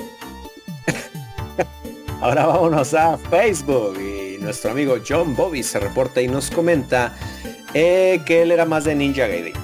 Él era más de Ninja Gaiden. Shinobi no le parecía mal juego, pero sí un poco más tranquilo en comparación con el frenetismo de el Ninja Gaiden antes mencionado. También otro comentario que nos decía que, bueno, Ninja Gaiden tenía un apartado táctico importante, pero siempre solapado bajo la acción constante y el tiempo en contra. Son los comentarios que nos dejaron en Facebook. Y vámonos de ahí a Twitter. Hasta ahorita nada que comentar de lo que nos dejaron en Instagram y Facebook. ¿Todo bien? No, en el caso de lo que decía Bobis, es la gran diferencia de Ninja Gaiden y Shinobi, que Shinobi es un poquito más táctico, porque incluso hasta en los momentos y circunstancias que tú utilices los jutsu, los ninjitsu, es importante, porque, por ejemplo, hay niveles en el que el del trueno te da, ¿verdad?, cierta invencibilidad, pero te evita ese knockback cuando te pega un enemigo que te puede salvar la vida muchas veces. Lo mismo con el salto, llegar a sitios más inaccesibles, en fin, que no es simple y llanamente ir para adelante dando machetazos, que en el caso de Ninja Gaiden esa fórmula le funciona de maravilla. Pero es eso, en Ninja Gaiden hay más urgencia y aquí es más, piensa bien lo que tú vas a hacer antes de que la marque. Bueno, no hay que irse por aquí. Y que en Revenge of Shinobi, pues el juego está hecho para que tú lo termines. En Ninja Gaiden parece que es enemigo tuyo el juego. Oye. Que es because fuck you. Ajá, exactamente. No, y desde el movimiento de los personajes, o sea, el de Ninja Gaiden parece que se le va la vida y necesita acabar el nivel ya. Y en cambio el de Shinobi va así con su pasito. Ese sí va con su pasito stealth de ninja. un poquito más cauteloso. Cauteloso. Entonces, desde ahí como que ya ves las dos naturalezas de los juegos y ves cómo se ramifican y van en direcciones muy diferentes. Pero muy buenos igual los dos. Exactamente. No, y de nuevo, como... En Yaguera no culpa a nadie porque lo odie, pero es bueno. Y nada, como decía Ángel, lo de las referencias, sí, vamos a dejarlo en referencia. Sí, es una manera muy bonita de ver lo que pasó ahí. Me gusta su punto de vista, la verdad. Muy lindo, muy sano, muy sano. Sí, y bueno, vámonos a Twitter, que nuestro, ahí el compadre Iván de Pixel Sonoro nos comenta. Oh, Dios mío, salir de su zona de confort. Están demasiado con el... espero que no se metan demasiado con él, como buenos fanboys de Nintendo que son. Este juego me hizo pasar alguna de las mejores y más tensos ratos de mi infancia. La fase del desagüe la llevo clavada. Del desguace, perdón. ¿Qué sería el de la cascada?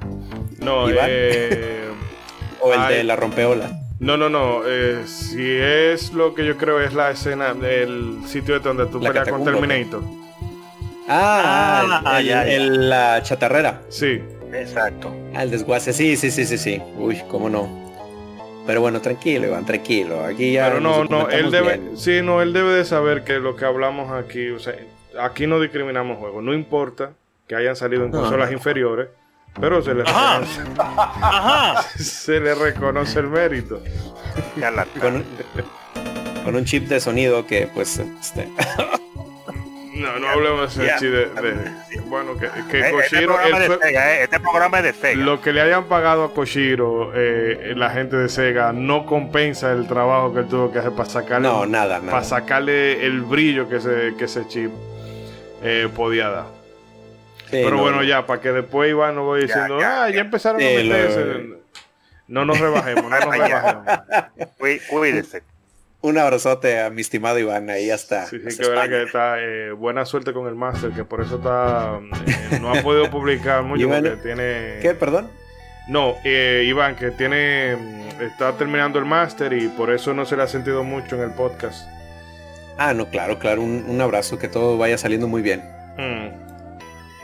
Y bueno, nuestro amigo, mi estimado CruzLink11, que se reporta también, dice: no tengo un dato curioso o nostálgico, porque este juego siempre me hizo sentir el más manco del planeta. En la adolescencia, un amigo me legó su Mega Drive y él era, o se creía, el mayor para los juegos. Y pues yo, el viciado del grupo, me resarcí y me lo pasé con unos puerros encima. Historia de superación. Muchas historias de esas, la verdad. De poder superar nuestros juegos difíciles. Sí, no, pero... Pero si hubiese sido un amigo de verdad, le hubiese dejado un Super Nintendo. Bueno, creo que Discord no la está jodiendo otra vez. Bueno, no, está bien. Continúa con los comentarios. Okay. Bueno, nuestro amigo Un Negro que Juega nos comenta: uno de los juegos de Sega que más cariño le tengo, pues junto a la saga Contra, fue de los juegos que me inició en el Hard Mode Life. Y nunca me he bajado de ese carro. Su dificultad para mí en ese tiempo me parecía adictiva, pero nunca me lo pasé. Siempre se iba la luz. Oh, Dios mío. Qué pesadilla. Sabemos mucho de eso. La Corporación Dominicana de Electricidad era el final boss de cualquier juego. Lo menos gamer que había en esa época. Lo menos gamer. Y luego... nuestro amigo Cesnick Martínez nos comenta: buen juego, yo solo pude jugar el primero en mi Sega Genesis. Y David Patrulas Pérez Barbosa nos comenta: perdón, intenté jugarlo, pero yo crecí con el de arcade. Este me echa para atrás desde el principio, no tiene nada que ver. Entiendo que sea un juegazo para muchos, pero pues a mí me deja frío. Está bien, una opinión contraria ahí, muy interesante también de... pues que había mucha gente pues a la que venía con el de arcade, venía con esa idea y pues este fue todo un cambiazo, ¿no? Uh-huh. Y no, y que realmente el mismo Oba lo decía, que este juego lo único que tomaba de la primera entrega era la historia, pero que después eran cosas muy, muy diferentes y se nota. Sí, y que en realidad, o sea, fue un juego 100% desarrollado para el Mega Drive, porque... pues obviamente en esos tiempos haberlo sacado primero en arcade y luego hacer el port a consola, pues no era como que algo tan fácil como ahorita que dicen, el juego porteado de no sé qué, no sé dónde. Bueno, en ese momento se tenía que pensar, ¿no? O sea, si te ibas a traer un port de arcade, entonces pues mejor iPhone decidieron, no, mira, derechito para la consola para que no batallemos. Exacto. No, y que se podía, pero aún así en esa época eso era un mérito, tú poder llevar la experiencia de arcade a la consola, que era lo que es el lujo que se podía permitir Sega con el chip del Sega Genesis. Y bueno, al menos aquellos no se le inventaron a vamos a hacer un port, sino que vamos a darle novedad, pero en cualquier caso hubiese sido brutal. Sí, ¿no? Y que también te arriesgas a que, pues obviamente un juego de arcade, pasarlo a consola, tienes que pasarlo por un colador y muchas de los features o de los de las bondades que tiene el de arcade no llegan al juego de consola y al final pues dices, híjole, sí está padre la versión de consola, pero me falta tal y tal y tal cosa que, pues, digo, al final del día sí hubo una versión del primer Shinobi para Master System, me parece, pero pues obviamente venía muy recortada, entonces era el riesgo que no quisieron correr para este de Revenge of Shinobi. Sí, fue mejor que lo programaran desde cero directo para la consola, así uno no se siente engañado, definitivamente. Claro. No todos los casos son como el de Castlevania y otros juegos. Ni el de Contra, que... Bueno, aunque el Contra... fue mejor. Contra fue un caso al revés. Exacto. Pero bueno, ¿ya eso es todo por allá? No. También ya para acabar tenemos el comentario de Pixel Perfect Podcast. Tenemos... Pixel Perfect. Que ya no están siguiendo la huella con la duración. Se extremaron en el último episodio. Tenía mucho que no me salía, pero 2 horas ahí, que sigan llevándose del gusto. Sí, deberían de aprender de aquí, que somos más comedidos. Sí, claro. Nos comentan, una maravilla técnica, jugable y musical de la época, totalmente de acuerdo.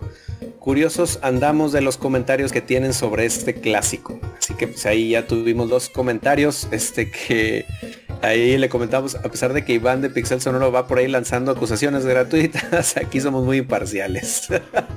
Y ahí Iván nos comenta, claro, nadie nunca sospechó. Así que bueno, ahí están los comentarios de nuestros amigos oyentes. Una vez más, de verdad, muchas gracias por reportarse, muchas gracias por seguirnos escuchando. Recuerden ahí seguirnos, como mencionábamos, en Facebook, en Twitter, en Instagram, en Facebook. Recuerden que tenemos la página y el grupo de Facebook, que ahí pues recuerden que la página es 100% de lo que sale acá en el podcast, y en el grupo ahí sí andamos haciendo ambiente y conviviendo ahí con todos los seguidores. Pero bueno, muchas gracias, les mandamos un gran abrazo, los queremos mucho, y así que hasta el próximo programa con los comentarios de los oyentes. Los comentarios con Mr. Trumpetman. Pam pam pam pam pam pam. Tan tan tan tan tan. Bueno.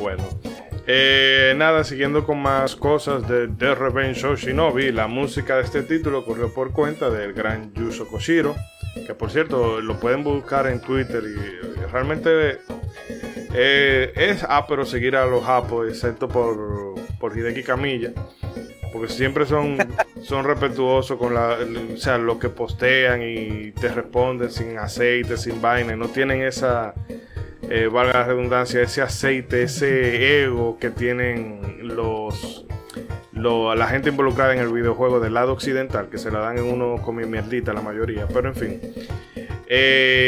Koshiro había trabajado anteriormente en Nihon Falcon desde 1986, cuando entró a laborar ahí con 18 años. Y bueno, compuso la música de algunas de las sagas más emblemáticas de este estudio, como por ejemplo el Xanadu Escenario 2, Sorcerian, y las 2 primeras entregas de la saga Is, que no nos cansamos de recomendarlo por aquí. Jueguen Is. Dejen de estar comprando RPG clavo de Square Enix y juegos mediocres. Jueguen Is, carajo. Falcon necesita reclamar su lugar correspondiente en Occidente, perdón. Y bueno, en 1988 se hartó de que los derechos de la música que él componía se quedaran con la gente de Falcon y dijo, no, me voy a hacer freelance y yo voy a llevar y yo voy a estar a cargo de los derechos de mis composiciones. Entonces... me dio cuenta que era duro. Uh-huh. Y no, yo estoy seguro que ahí también influyó la mamá, que la mamá de Yuzo Koshiro se ve que era una señora que había que andar por el libro. Yo, no, mira, mijo, avívate. Esa gente te están chupando la sangre, ven, que tú tienes talento, vamos a ganar cuarto. Y que por eso se terminó fundando Ancient. Pero bueno, ya eso será historia para otro episodio. Ey, no, la mamá de la mamá nada que ver. La mamá de Yuzo Koshiro, estamos hablando aquí. Pues, bueno, perdón. Sega en 1989 se le acercó con esta propuesta de Revenge of Shinobi, que me parece que él también había trabajado anteriormente con ellos, con el Space Harrier. Así que ya tenían ese punto de referencia. Y bueno, Oba, la única indicación que le dio para la composición de la música es que, mira, ame algo que no sea convencional. Y como sabemos ya, si escucharon el especial de... Street of Rage, sabrán que Yuzo Koshiro era mucho de ir a discotequear y le encanta la música pop, el dance, la electrónica y demás. Pues él hizo una mezcla de estos géneros con la música tradicional japonesa, que por eso podemos oír cosas que son como muy muy del estilo Prince, muy de soul to soul y demás, pero combinada con cosas como el bachosen y demás instrumentos de la música japonesa. Al presentarle la demo a Oba del tema Chinatown, el director quedó tan impresionado que al año siguiente, cuando se empezó a desarrollar Streets of Rage, le dijo: muchacho, ven para acá, que tú eres el que es. No sé si quieren comentar algo de la música de Revenge of Shinobi, que yo reconozco que es primero la fecha en la que sale. Para la fecha, primero que todo. Eso es lo primero que uno tiene que ponerse en mente, que estamos pues saliendo de los 8 bits. Bueno, no saliendo, todavía estamos en 8 bits. En la frontera.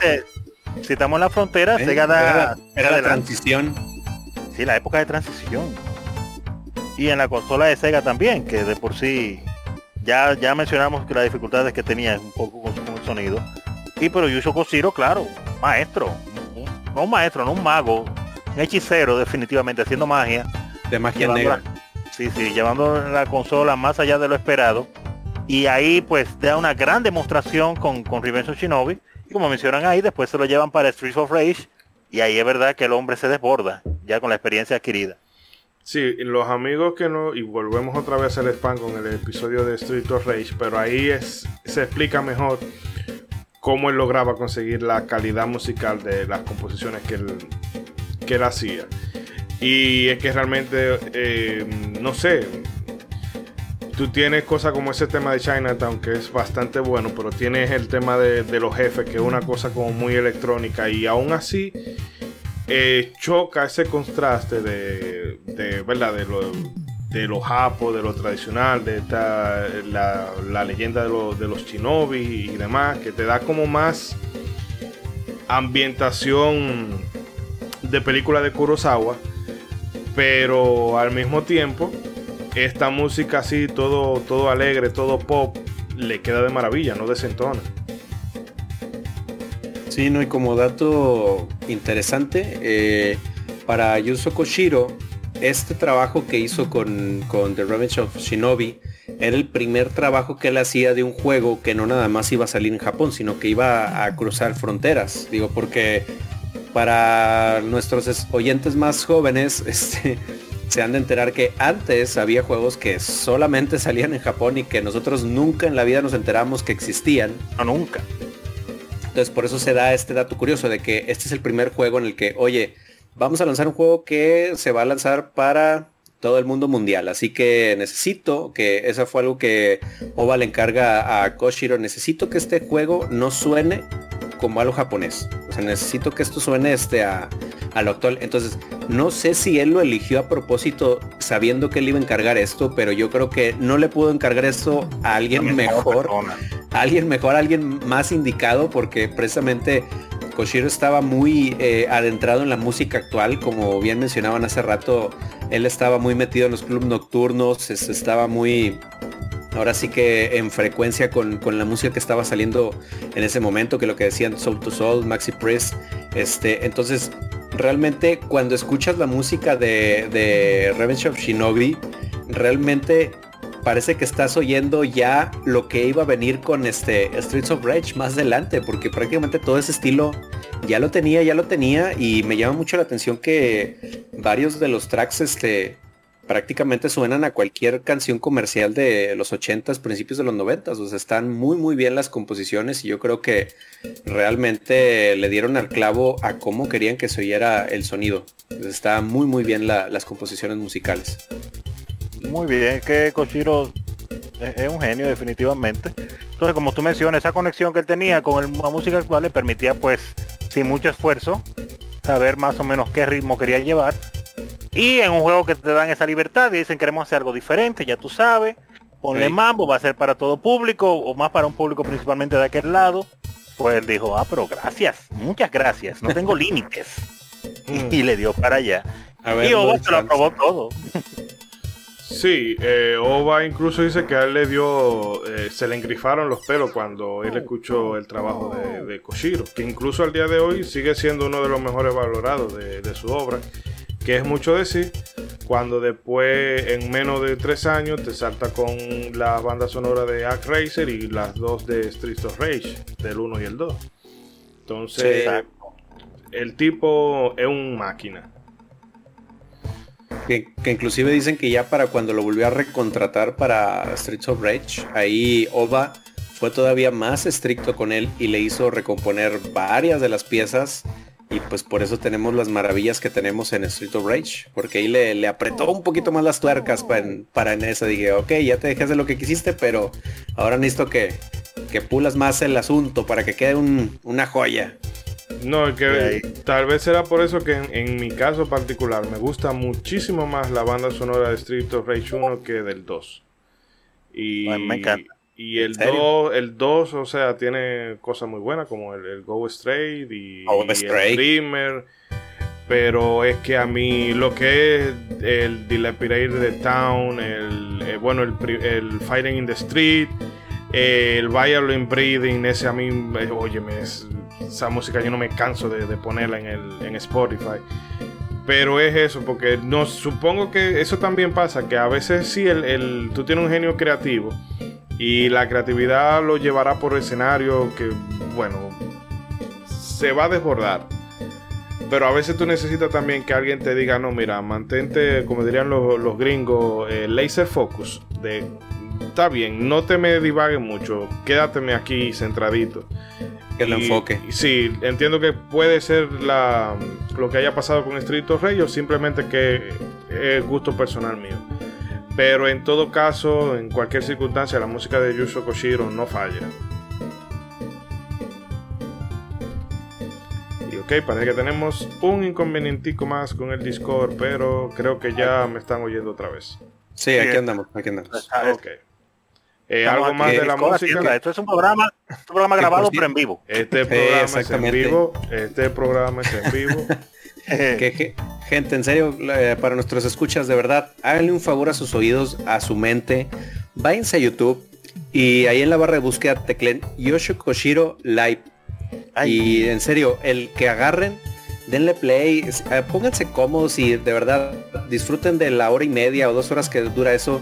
Yo no me canso de ver los videos de Yuzo Koshiro en vivo, tocando todos estos temas. No, la verdad es que es un favor que necesitan hacerse todos los que nos escuchan. ¿Y usted, Ronzo, quiere apuntar algo más de la música antes de que continuemos? No, ya dije lo que iba a decir realmente en este caso. El Yuzo Koshiro no era para esperarse de menos.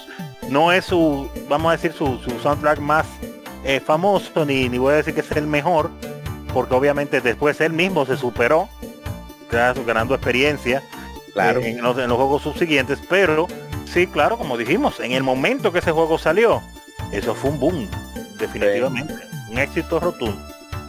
Pero vamos a continuar.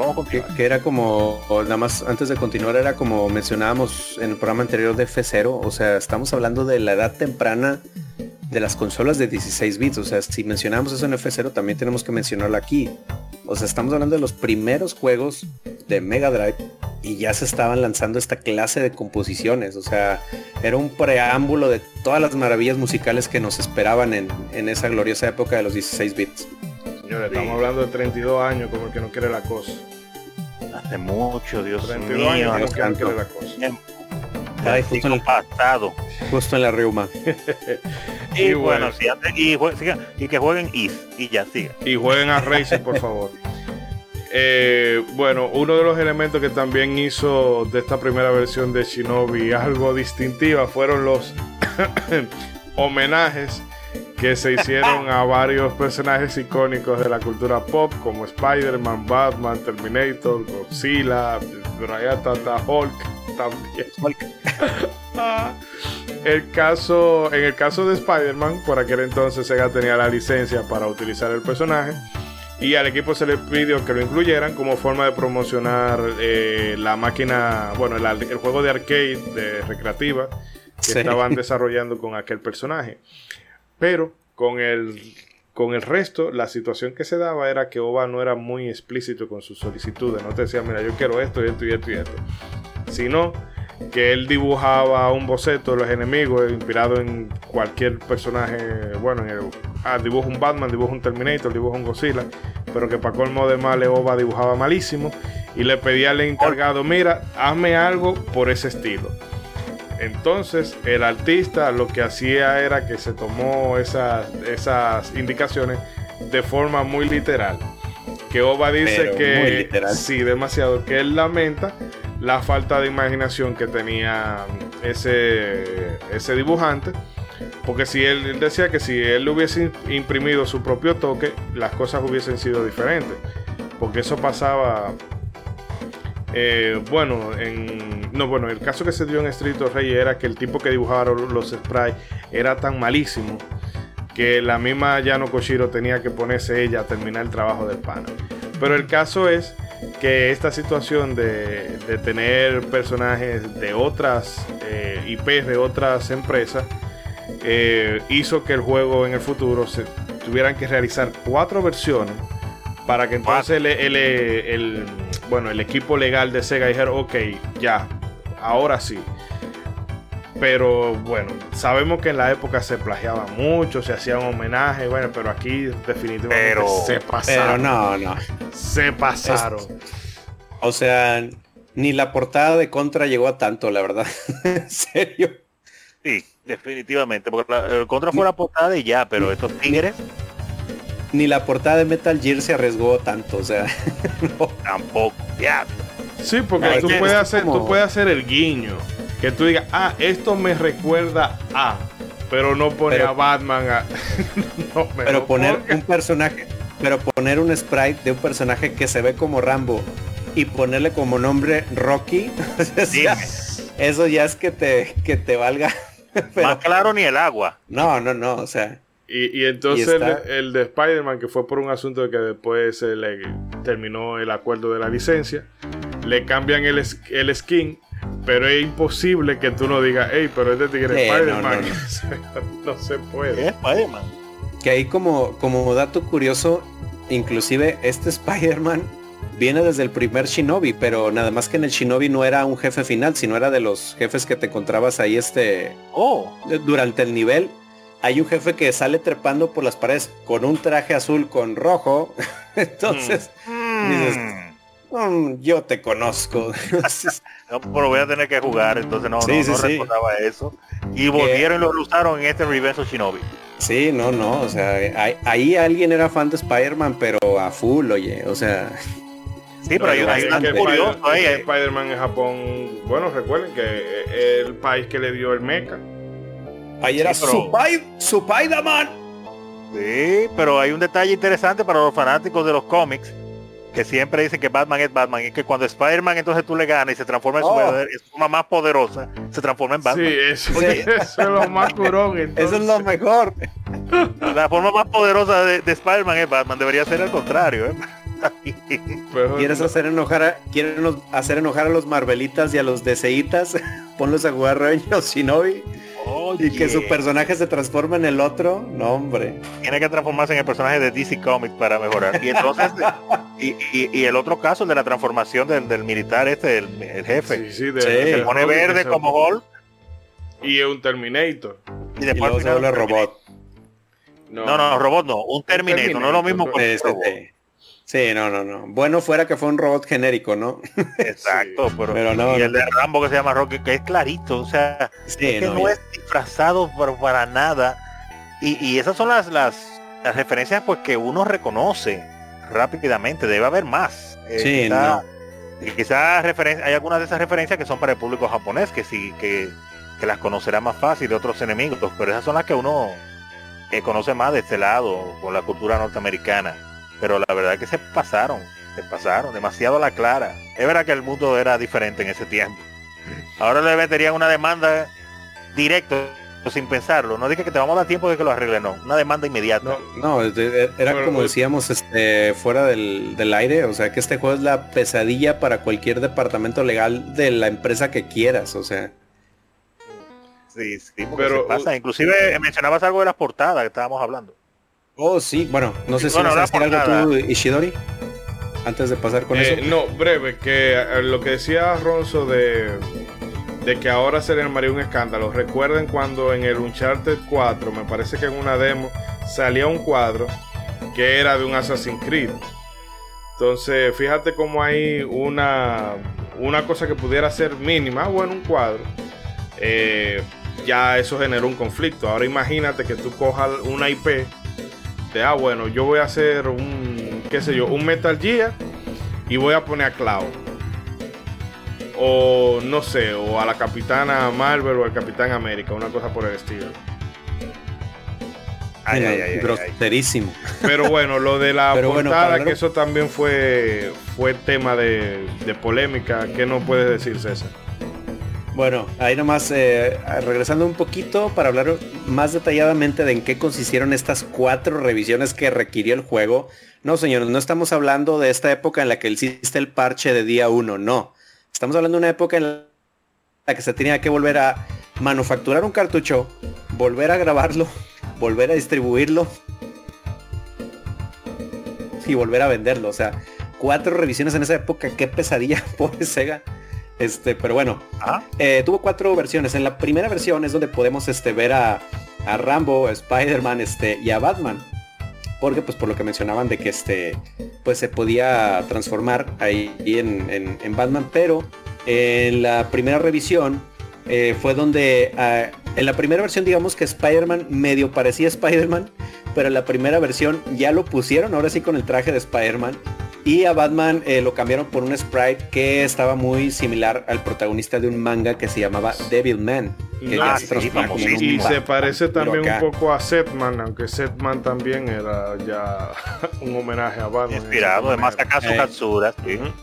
Para la segunda revisión, aquí sí ya se colgaron de los derechos que tenían, porque ya directamente en los legales del juego ya anunciaban Spider-Man de Marvel Comics, derechos reservados y bla bla bla. O sea, aquí sí ya hasta se daban el lujo de presumirlo, ¿no? Ya directamente a la clara. Sí, ya. Y luego en la tercera versión, que ya empezó a salir en los recopilatorios, ahí fue donde a Godzilla se le sustituyó por un esqueleto de un dinosaurio.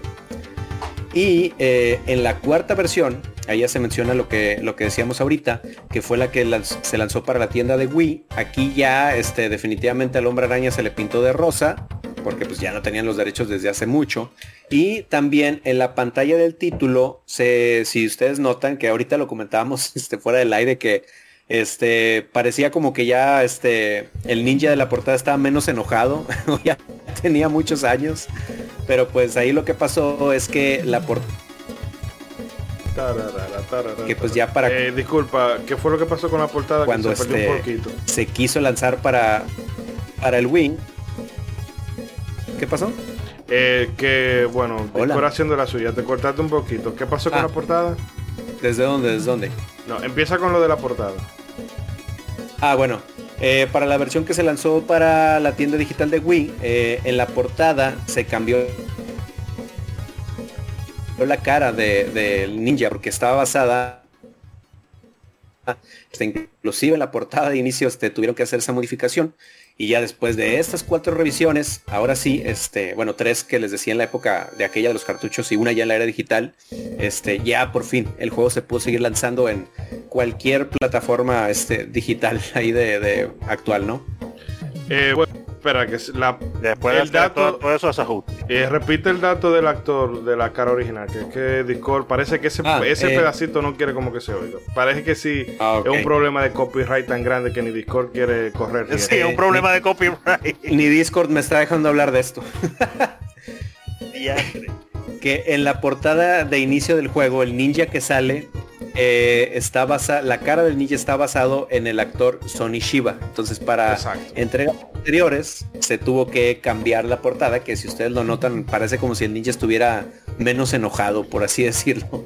De hecho parece que está atravesando la crisis de mediana edad. Sí. Parece que le dio ansiedad. Sí. Porque en la primera versión se ve así agresivo, mirándote como con maldad, como me la hiciste y me la vas a pagar, pero real. Y en la otra sí, él se siente como que ya entró en paz consigo mismo, maduró y ya aprendió el arte del perdón y ya está listo para perdonar. En la primera realmente representa la revancha del shinobi, sí, que quiere venganza.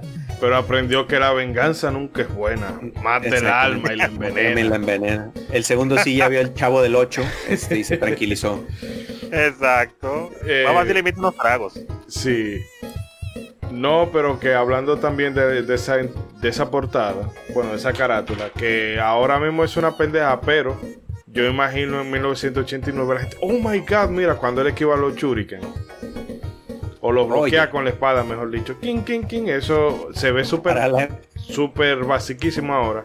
Pero en esa época eso era... Para la época se ve muy bien, ¿eh? Sí. No, es que el solo incluir una imagen digitalizada, aunque no se moviera, porque obviamente animación, pero solo incluirla en ese tamaño, eso hablaba ya del poder del aparato automáticamente. Sí. Porque es que, señores, en ese tiempo eso no era nada, pero para nadísima común. En consolas caseras, pero para nada. Y en tragamonedas, pues a veces. Una imagen real digitalizada. No, pero para nada. Entonces eso era como ustedes saben, como echándole pestes ahí a las otras compañías. Miren lo que nosotros podemos hacer con Mega Drive. Miren, tenemos sprites de personajes grandes. Muchos enemigos, explosiones, muchos parallax scrolling en el fondo, y miren cómo metemos estas imágenes, estas digitalizaciones en grandote así, sin ningún tipo de problema, cuando otras compañías, otras consolas, o no las ponían o no las usaban por lo difícil y el espacio que tomaba de los cartuchos, que había que estar ahorrando hasta el último byte y kilobyte, o de plano si usaban una digitalización la usaban o de más alta calidad o pequeña para que ocupara poco espacio. Entonces ya eso de entrada, esa portada, esa pantalla de inicio con esa imagen y esa animación que le pusieron, eso era lo último en ese tiempo. Estamos a finales de los 80. Que ahorita que lo mencionas, estamos hablando de un cartucho de 4 megas, que la verdad para el tamaño de sprites, esta carátula de inicio, toda la música que tiene el juego, la verdad es un logro como... pudieron meter todo eso en un cartucho de 4 megas, o sea, y que el simple hecho de ver la portada en esos tiempos, me acuerdo que el comentario clásico que te sacaba era, no, se ve como una película. O sea, era impresionante. Y uno así, wow, pero increíble. Sí, ¿no? Que hasta quería sacar los lentes 3D esos de blanco y rojo, y hoy se ve como que sale de la pantalla. Es verdad que el mundo evolucionó. Y ahora una JPG es un disparate. Sí. Una foto JPG, un archivo JPG. Oh. Pero ahí estaba. Bueno, vamos a continuar recogiendo cositas. Sí. Otro dato curioso del desarrollo de este título es el nombre de la prometida de Joe Musashi, Naoko. Y bueno, Oba cuenta que en varias ocasiones tenía que quedarse hasta muy tarde en el trabajo, por lo que solía hablar por teléfono con su esposa. En una de estas ocasiones los programadores escucharon cuando la esposa decía, parece que vociferándole a alguien detrás, diciendo, Naoko, ¿qué ocurre? Y bueno, la gente de programación empezó a bromear con que tal vez deberían de bautizar a la heroína del juego con ese nombre. Y entre chercha y chercha, bueno, pues se quedó el nombre de Naoko. También se pensó en poner de que habría otro jefe final distinto al que tenemos en esta versión. Diablo, incómodo que es el tigre, güey. O sea, no incómodo, sino si tú quieres salvar a la tipa, esa vaina te pone un estrés del diablo arriba. Y bueno, este jefe final iba a ser el maestro de Joe, a quien vemos morir en la pantalla de inicio del juego, y se iba a revelar como la mente macabra detrás de Neo Cid. Este combate ellos lo llegaron a programar y a probar, pero esto suele pasar también mucho en el desarrollo de videojuegos, de que bueno, no hay tiempo, no se puede meter, déjenlo fuera. Y a pesar de que solo contaron con 6 meses para poder terminar el título, Oba comentaba que el desarrollo fue bastante fluido y no tuvieron mayores contratiempos. The Revenge of Shinobi vio la luz en noviembre de 1989, tanto en América como en Japón, donde recibió el título de Super Shinobi. Y en marzo del año siguiente en Europa. Bueno, por lo menos fueron 5 meses, porque antes en Europa se daban el lujo de tirar los juegos casi hasta 2 años después. Sí, El juego fue todo un éxito con la crítica y fue una pieza clave para el establecimiento temprano de la Sega Genesis en el mercado. ¿Qué más quisieran comentar, chicos? No, en este caso, decir primero el asunto de que el cambio de la historia, que le quería meter esa historia de que al principio... O sea, el jefe del clan que uno ve morir al principio, después va a aparecer como el enemigo final del juego. Está muy interesante, pero no le hace daño realmente al juego el que no esté, porque también es algo que, bueno, por lo menos ahora ya uno lo ha visto varias veces, pero quizá en ese tiempo hubiera sorprendido. Me gustaría saber cómo lo hubiera tomado el público en ese tiempo, porque uno está hablando ya con la experiencia ya 30 y pico de años después de haber jugado muchísimos juegos, pero ahora mismo lo veo como que está bien así, no tenía que ser obligatoriamente relacionado directamente al protagonista, el último villano, para que fuera interesante. Que eso es un recurso que lo han quemado mucho, principalmente en Hollywood, en los últimos años con las películas, que como que el villano es obligatorio, que tiene que tener una relación personal de algún tipo con el protagonista. Yo sé que eso ayuda a reforzar ciertos puntos dramáticos, pero no tiene que ser obligatoriamente así. Hay veces que el villano puede ganarse su lugar como villano, simple y llanamente por lo que hace durante el juego, digo, la película. Pero en este caso del juego me hubiera gustado saber cómo lo hubiera tomado la gente. No, porque... No, supongo que sería lo mismo que con el Big Boss en Metal Gear, que realmente eso se usaba mucho también en las películas ochenteras, de que el asesino o el topo de la operación es el personaje que tú menos crees y demás. O sea, es un recurso que sí se ha usado mucho, pero que entiendo yo que ellos pensarían que sería cool de incluirlo en un videojuego. ¿Y César, alguna cosita más? Pues nada más digo, respecto a eso, pues es el clásico elemento de los plot twists de ¿quién lo hubiera imaginado? Sí. Mi propio maestro, oh my god. Yo soy mi propio hermano. Yo soy mi propio hermano. Tengo un gemelo malvado. Sí. Pues nada más comentar unas últimas curiosidades del juego.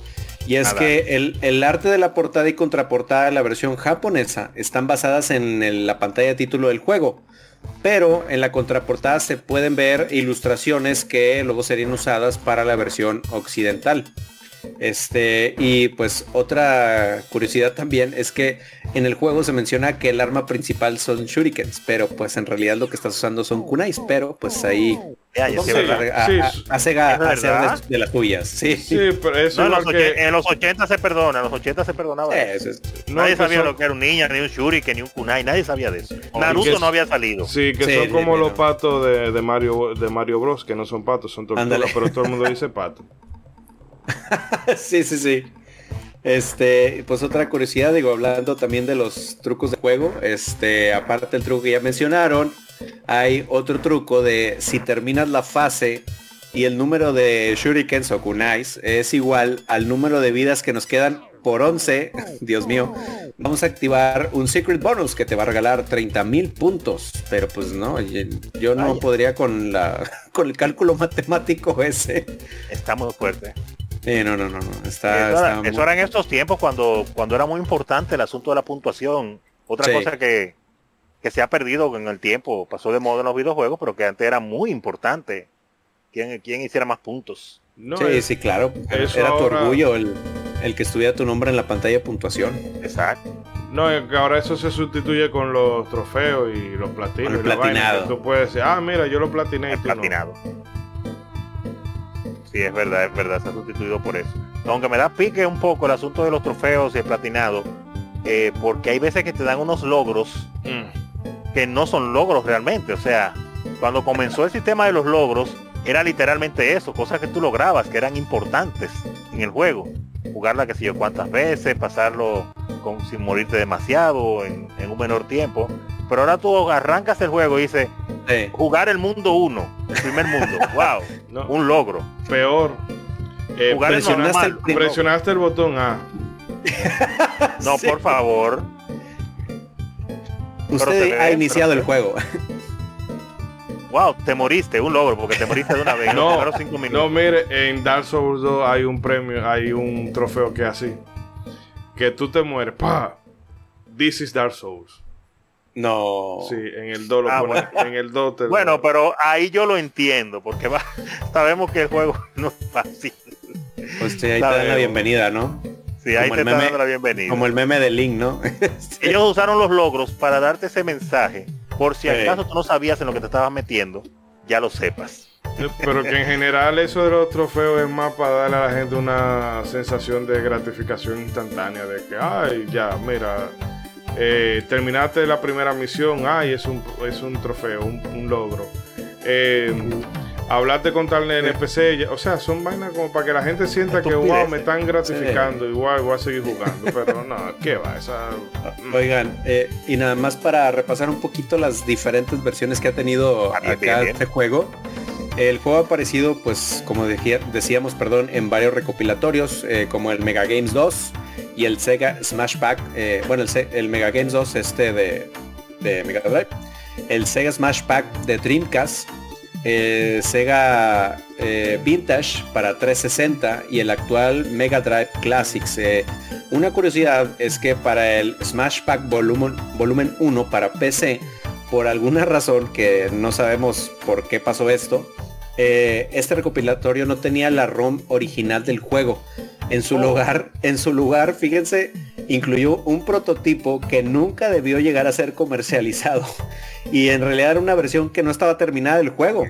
Lo que hacía era que te cambiaba el orden de las melodías, los jefes finales. Había jefes finales sin terminar. Había escenarios completamente vacíos. Inclusive el juego no se podía terminar, porque en cuanto llegabas a la fase del jefe final, te mandaba de volada al primer mundo. Entonces, ay, Dios, ahí fue un error de manufactura muy muy grosero. Garrafal. Y también estuvo la versión de Mega CD, la llamada Sega Classics, donde ahí también hay una curiosidad, porque la voz de Musashi, cuando va a cambiar una técnica o los ninjutsus, es diferente a la versión original. Y también la risa de la pantalla de Game Over es diferente a la de la versión original. También ahí hubo una versión para la placa Megatech. Y también, como una última curiosidad de las versiones, es que en 2001 fue lanzado un Revenge of Shinobi para Game Boy Advance, que aunque se llama igual y es de la misma saga, créanme que es un juego completamente diferente. No se vayan a ir con esa finta, porque está completamente diferente. Es un juego que apuesta más por la exploración y es un poquito más pausado.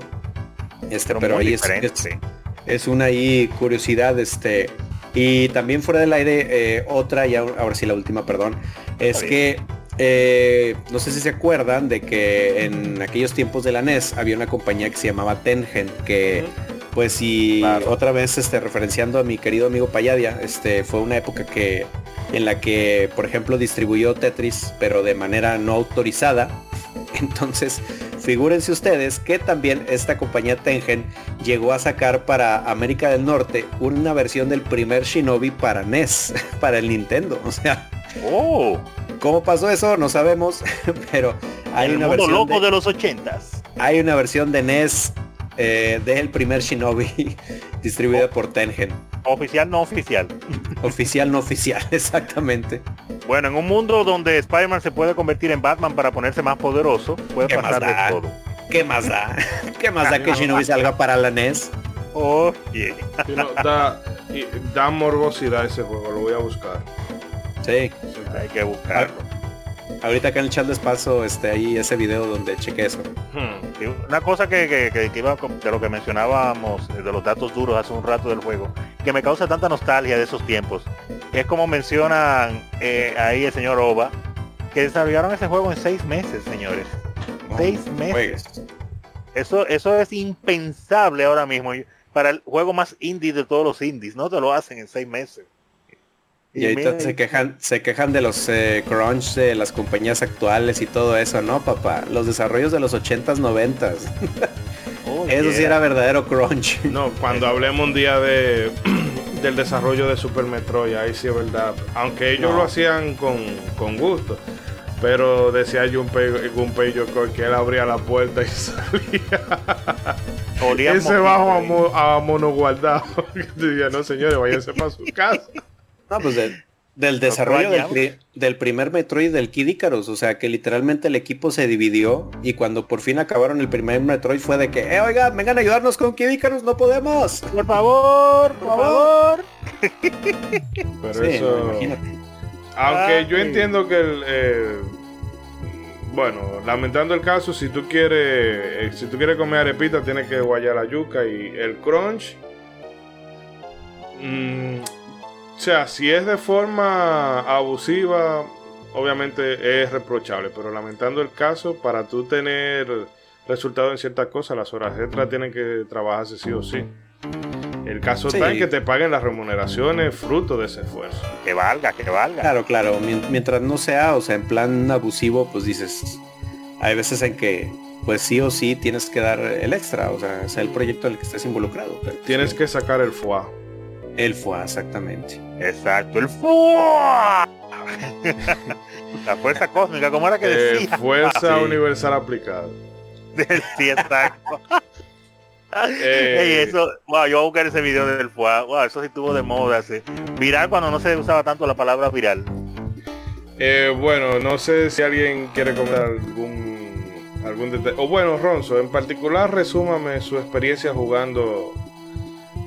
terminando el Shinobi en esta vuelta antes de en esta cerrar. Vuelta sí, porque hemos dado muchos datos duros, pero para hablar directamente del juego en sí, fuera de los datos, yo me he sentido muy bien, la verdad. Siempre cuando uno juega estos juegos de antes, hay veces que por la costumbre de los juegos nuevos se nos olvida que uno tiene que experimentar las cosas directamente y no esperar a que te salga un tutorial. Entonces lo primero que me chocó fue que no sabía lo de los poderes, dónde que se hacen los poderes aquí, qué es lo que tengo que hacer para marcarlos o para seleccionar un poder u otro. El doble salto, no me enteré hasta después de un buen rato que podía hacer ese salto. Y después fue que pensé, pero claro, es la época. En esos tiempos, claro, no había tutorial dentro del juego. Lo primero era que usted agarre su control y póngase a experimentar todo lo que hace ese control y usted va a averiguar qué hace el personaje. Y si no, pues busca el manual, que era con lo que venían los juegos antes, y en el manual te explicaban todo. Pero fue un choque, un pequeño choquecito que siempre me pasa con estos juegos ya extremadamente ya viejitos, como en este caso de los 80s, pero bien agradable, la nostalgia me dio en ese momento, en el primer escenario. Y luego me gustó definitivamente cómo está calibrado el diseño de los niveles en relación a cómo te posicionan los enemigos, la cantidad de enemigos, los ataques que hacen, cómo te van saliendo, que está hecho todo como muy calibrado, como ya habíamos mencionado, para que sea difícil. No te lo regalan ni siquiera en el primer nivel, te lo están regalando nada. No es un juego de que no, el primer nivel es de prueba, tú lo vas a pasar fácil, no. Desde el primer nivel no es que está extremadamente difícil, pero está calibrado para que usted se fije lo que tiene que hacer, lo haga y usted lo va a pasar. Y me gustó esa experiencia definitivamente, y las sorpresas con todos estos personajes que aparecieron, que uno dice que tiene que hacer este tigre aquí, Batman, Spider-Man, Hulk, Terminator, Rambo, y claro, Godzilla, no puedo dejarlo de mencionar. Increíbles. Y la dificultad en algunas partes. Principalmente me pasó lo mismo que a Mr. Trumpetman. Cuando llegué al primer jefe yo me quedé como, ¿qué es lo que está pasando? ¿Por qué? ¿Cómo que lo voy a dar? Pero no le puedo dar, me mata y no sabía yo qué hacer. Y yo hasta tuve que tomarme un descanso porque no entendía cómo golpear al primer jefe. Y claro, después fue que dije, pero espérate, ¿verdad? Estamos en modo Nintendo, en modo NES, en la época de los 8 bits, entrando ya a los 16 bits. Al paso, espérate, vamos a ver. Y ahí fue cuando vi en una que el tiro era el espadazo y le pude dar en la cabeza y yo, tú ves, míralo ahí, es que tenemos que pensar mentalidad de antes. Ya estamos muy contaminados con... Ahora que uno no piensa, uno quiere que todos les haga un indicador, le diga, debes de darle aquí y tienes que hacer esto para darle. No, imagínenselo, pruébelo. Pero no, me gustó. Después de eso ya mi mente entró en modalidad piense y deje de estar esperando a que le digan cómo hacer las cosas, si no use su cerebro. Y pues pude avanzar bastante en el juego. No llegué a acabar el último porque estaba en el último nivel. Y entonces, por estar ocupado en otras cosas también de la vida, pues entonces no llegué a terminarlo, porque también me estaba matando bastante y perdiéndome bastante con las puertas esas. Pero entonces por eso tuve que, antes de iniciar el programa, pues buscar el final para poder hablar del final hoy.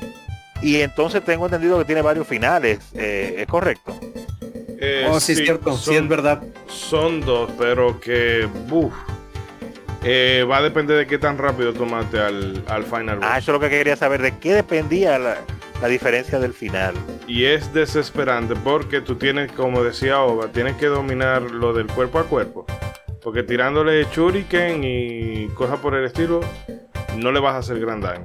Entonces, si tú te pones a tirar jutsu, eso es solamente pérdida de tiempo, porque en lo que el jutsu carga en la pantalla, la piedra sigue bajando. Y tú ves entonces como la tipa la platan brutalmente. Y el caso es que tú tienes que rápido, o sea, golpe de melee. Hasta que el tigre le dé la maldita gana de morirse. Pero es desesperante. Es desesperante y tú tienes que estar, programado para eso. Pero sí. Al que no sé, tal vez le digo, si hubiesen estado uno de los muchachos acá, Edric o Eriancer, quizás te hubiesen dicho, que el truco está en hacer tal y tal cosa. Pero para mí eso fue desesperante. Ahí lo que consistía, obviamente, uno era si salvabas o no a Naoko, que en uno, obviamente salías, con Naoko viendo el horizonte bien agarradito, y el otro era que estabas ahí tú solo viendo el horizonte y salía la cara de Naoko en plan Goku en el cielo o en plan Mufasa. En la noche. Sí, y que parece que Naoko tenía una enfermedad degenerativa en la cara porque ese dibujo se ve fatal. Que oye, ahí lo que se menciona es que cuando estás en ese boss level del jefe final y que está bajando la roca, en la parte como izquierda, en la parte superior del muro hay como un hueco. Entonces, si tú disparas shurikens a ese hueco, lo que haces es retrasar la caída de la roca. Entonces, esa es como que una, digamos, clave para poder lograrlo. Pues ya yo sé. Hasta que se morían, pero no.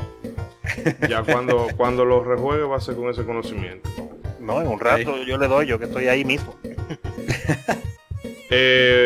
Bueno, en mi caso lo disfruté bastante, a pesar de que quizá la forma en que se mueve el personaje, que me recuerda un poco al Simon Belmont de Super Castlevania 4, aunque es mucho más ágil, pero no sé, el que ande con el brazo alzado, no sé en qué posición ninjitsu será eso, pero no sé, me hubiese gustado que el personaje tuviera como el modelado, como que te transmitiera más agilidad, pero fuera de eso, el juego sigue resistiendo la prueba del tiempo. Para los más jóvenes quizás sea complicado entrarle por el tema de que, como hablábamos ahorita, el Mijin Ninjitsu es básicamente lo que es un checkpoint ahora. Lo que pasa es que si tú lo usas, es una vida menos. Una vida menos, más o menos. en general eso es una masterclass de cómo tú calibras la dificultad de un videojuego, porque también, como se mencionaba ahorita, tienen cositas como, bueno, mira, aquí en el mundo del Chinatown hay que dominar bien un salto de una viga a otra. Y ahí, bueno, pues ya tú sabes, lo dominaste bien, bueno, pues prepárate porque el otro nivel va a ser solamente eso, como quien dice. Pero es una dificultad bien ajustada que no se siente, como decíamos ahorita, tipo Ghosts and Goblins, ¿no? Está hecha, se nota verdaderamente que Oba hacía sus cosas a mano y calculada. Y bueno, si el personaje, incluso hay uno, el jefe de Godzilla dice, bueno, si tú, bueno, es Godzilla, hay que dejarse de vaina. Es posible que si tú llegas con 4 vidas, tú lo puedas matar con 3 Mijin Ninjitsu, pero en fin, que el caso es que todo está bien medido, incluyendo la dificultad. Sí, se ve que lo ajustaron. Y la música, como hemos dicho, bueno, pues no se le puede tirar más flores. No, sí, la verdad, un muy buen juego. La verdad me ha gustado mucho descubrirlo a través de este análisis, digo, ya saben, por lo que ya mencioné. Pero es un juego que tiene todo el alma de los juegos arcades, pero ya adaptado a todas las bondades de lo que ya nos ofrecían los juegos de consolas. Como lo mencionamos varias veces, la verdad para mí es súper impresionante el pensar en las gráficas y en la música de este juego y remontarme a que era el año 89, a que era la primera remesa de juegos de las dos compañías dominantes, que digo, la verdad no lo hicimos adrede, pero me encanta que primero hablamos de uno de los primeros juegos del Super Nintendo y quedamos y mencionamos que era muy impresionante. Igual pasándonos a este lado de Sega, podemos decir lo mismo, que es muy impresionante, que es de los primeros juegos de Mega Drive. Y esto hablaba del compromiso que tenían las dos compañías de ofrecernos lo mejor de lo mejor desde la patada inicial, en cuanto a gráficos, en cuanto a música, participando gente que después vino a consolidarse en la industria. Entonces la verdad es que este es un juego que, pues sí, dense la oportunidad de probarlo. Obviamente es un juego de la época, no solamente por las referencias que dijimos, sino por la jugabilidad. Pero la verdad, denle la oportunidad, es una de las joyas de los 16 bits que todo el mundo debe conocer. Entonces, pues muy muy impresionado, y muy gustoso de haber descubierto Revenge of Shinobi. Claro. Y después te juega la parte 3, que esa sí es dura. Mm-hmm. Pero como mencionabas ahí ese asunto de, no puedo dejar de soltar ese chin de veneno, de que las compañías hacían su mayor esfuerzo para poner a brillar su consola temprano en la vida de la consola o desde el lanzamiento. Eso es una patada, una galleta en la cara para Microsoft y Sony, que en esta nueva generación de consolas no han hecho prácticamente nada, nada que uno diga, wow, eso es next gen, wow, dan vergüenza. Pero nada, es otro tema. En la época también, digo, en la que ahorita que mencionas eso, también para, o sea, que vivimos en la época de los multiplataformas, o sea, en la que ya hay un juego que prácticamente sale en todas las compañías. Y antes esto, señores, vamos a remontar este tiempo, esto no existía, señores. O sea, el juego salía en esta consola y se acabó. ¿Quieres jugarlo? Tenías que irte acá. Y entonces era parte de nuestros argumentos de los que teníamos las banderas bien puestas, ¿no? En aquel tiempo, pues yo tengo tal juego, pues yo tengo tal, pues yo no sé qué. Entonces sí, era más divertido y tú tenías realmente material con qué discutir uno contra otro, porque los juegos cada uno eran, pues, propios de la consola, eran, claro, al revés, lo raro era los pocos juegos que estaban multiconsolas. Sí, eso era lo raro, pero lo que hacía era que las compañías, si uno tiraba un Castlevania, por otro tiraba otro juego parecido a Castlevania para llevar a la contra, pero no el mismo juego y con su propio estilo. Cada quien inventaba lo suyo. O en algunos casos que si hubiera multiplataformas, como usted menciona, lo hacían un poco diferente, porque el caso es que no fuera lo mismo, fuera mejor. Ahora no, ahora los juegos lo hacen directamente pensando en el multiplataforma. Sí. Da vergüenza, eso da vergüenza. Pero nada, algún día, aunque sea dentro de 2 años, la nueva generación de consolas nos mostrará algo interesante. Mientras tanto, usted quiere dar un viaje en el pasado y ver algo fruto de la época, del inicio de la era de los 16 bits, antes de que el Super Nintendo siquiera hubiera salido. Ahí está Revenge of Shinobi, un juego un poco rocambolesco, como mencionamos hace un rato, pero bastante interesante, divertido, bien diseñado, fruto de su tiempo, así es que debe entender eso. Es un fruto de un juego de los 80s, pero es bueno, definitivamente. Isidoro, ¿tiene algo más también que decir?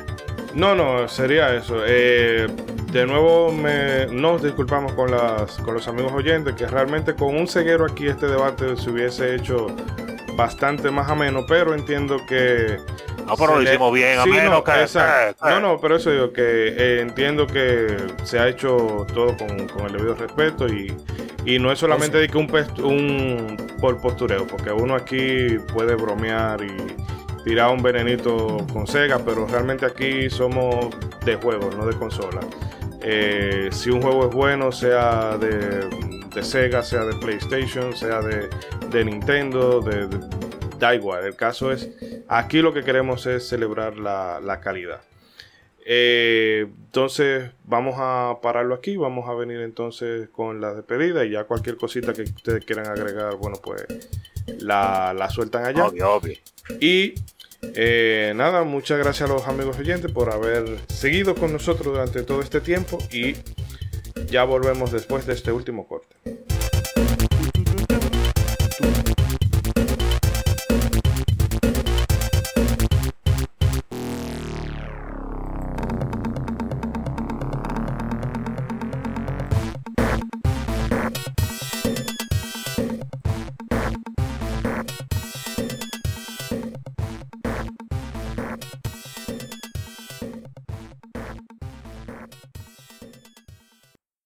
Para recibir más de nuestros contenidos, no olvides suscribirte a nuestras redes sociales.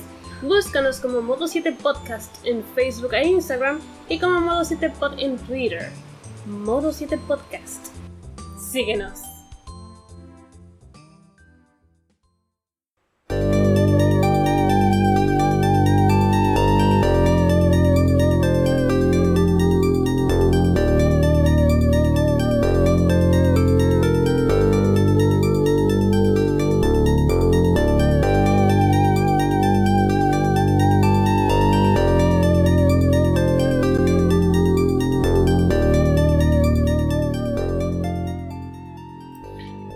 Y bien, amigas y amigos, eso es todo por esta ocasión.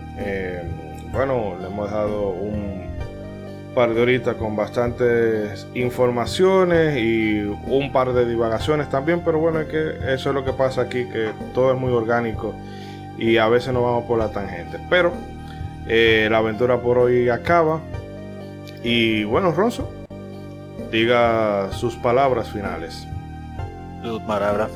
Bueno, sí, no voy a dejar a Microsoft y a Sony tranquilo porque me molesto cuando pienso en la operación. Y pues nada, agradecer a las personas que nos han escuchado el día de hoy en este programa super retrísimo, así como el de F0, como mencionó Mr. Trumpetman, volviendo bien para atrás al inicio de la generación de los 16 bits en el Super y ahora inicio de la generación de 16 bits en el Mega Drive o Sega Genesis, un juego que agradezco haber podido descubrir.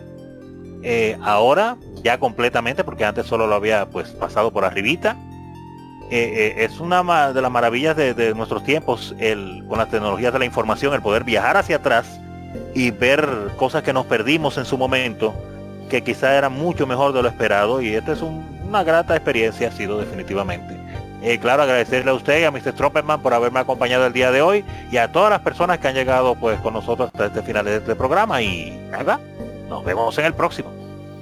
Y bueno, Mr. Trumpetman, igual también muy muy agradecido de haber descubierto Revenge of Shinobi. La verdad es toda una época de juegos que pues en su momento no pude jugar, pero pues que gracias al podcast voy viendo, analizando y descubriendo. La verdad como lo mencionaba, los gráficos muy detallados, los sprites de muy buen tamaño, la música está muy bien, les digo que parece cualquier canción de pop de ese tiempo. Entonces la verdad es un juego que pues, obviamente le voy a seguir ahí jugando y probando para disfrutarlo a plenitud. igual le recomendamos mucho darle ahí una oportunidad. Afortunadamente tenemos los recopilatorios actuales, entonces desde ahí pueden darle ahí una oportunidad al juego. Y pues igual, muchísimas gracias a todos los que nos escuchan, de verdad, se les aprecia bastante que nos hayan acompañado hasta acá, los queremos bastante, los queremos mucho. Ahí repórtense en las redes, ahí como quiera seguimos conviviendo en estos días ahí en las redes. Cuídense mucho y aquí nos seguiremos viendo en el siguiente Modo 7. Sí, que ya en el siguiente venimos con una charla libre, que hace rato que no se hace una. Ya estamos volviendo a la normalidad.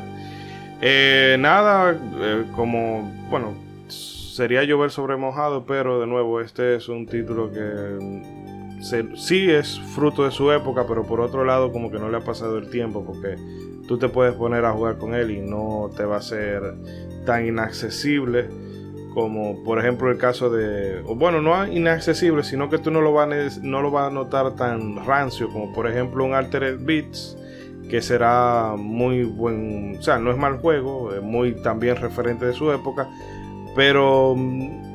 Es muy diferente de su época, pero muy exacto, diferente. Pero no es eso, es un producto de su época, pero este de Revenge of Shinobi es un producto de su época que todavía se puede disfrutar hoy con toda... con todo lo power, como se dice. Eso ha sido todo. Nos estaremos viendo en un par de semanitas. Y como siempre, no olviden, para la cárcel Jean Alain, por corrupto y charlatán. Hasta la próxima.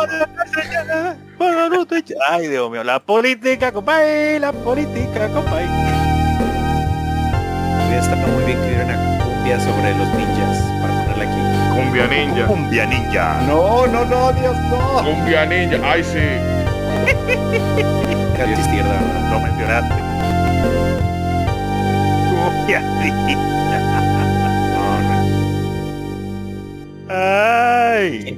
Y el foie, tiene que poner el foie al final. Sí, mejor pon el foie. Ahí se los puse. Diciendo bien, es del foie. Ay, qué cura. Ya no puedo. Pero voy a sacar el foie. Y lo voy a sacar. ¿Por qué? Porque tengo que dar el extra.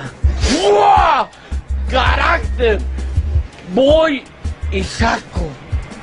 El foie significa cuando sacas el carácter del estómago y dices, lo voy a hacer. Es que ya no puedo. ¿Cómo no? ¡Fua! Y saco el carácter, y saco la fuerza, y saco el poder.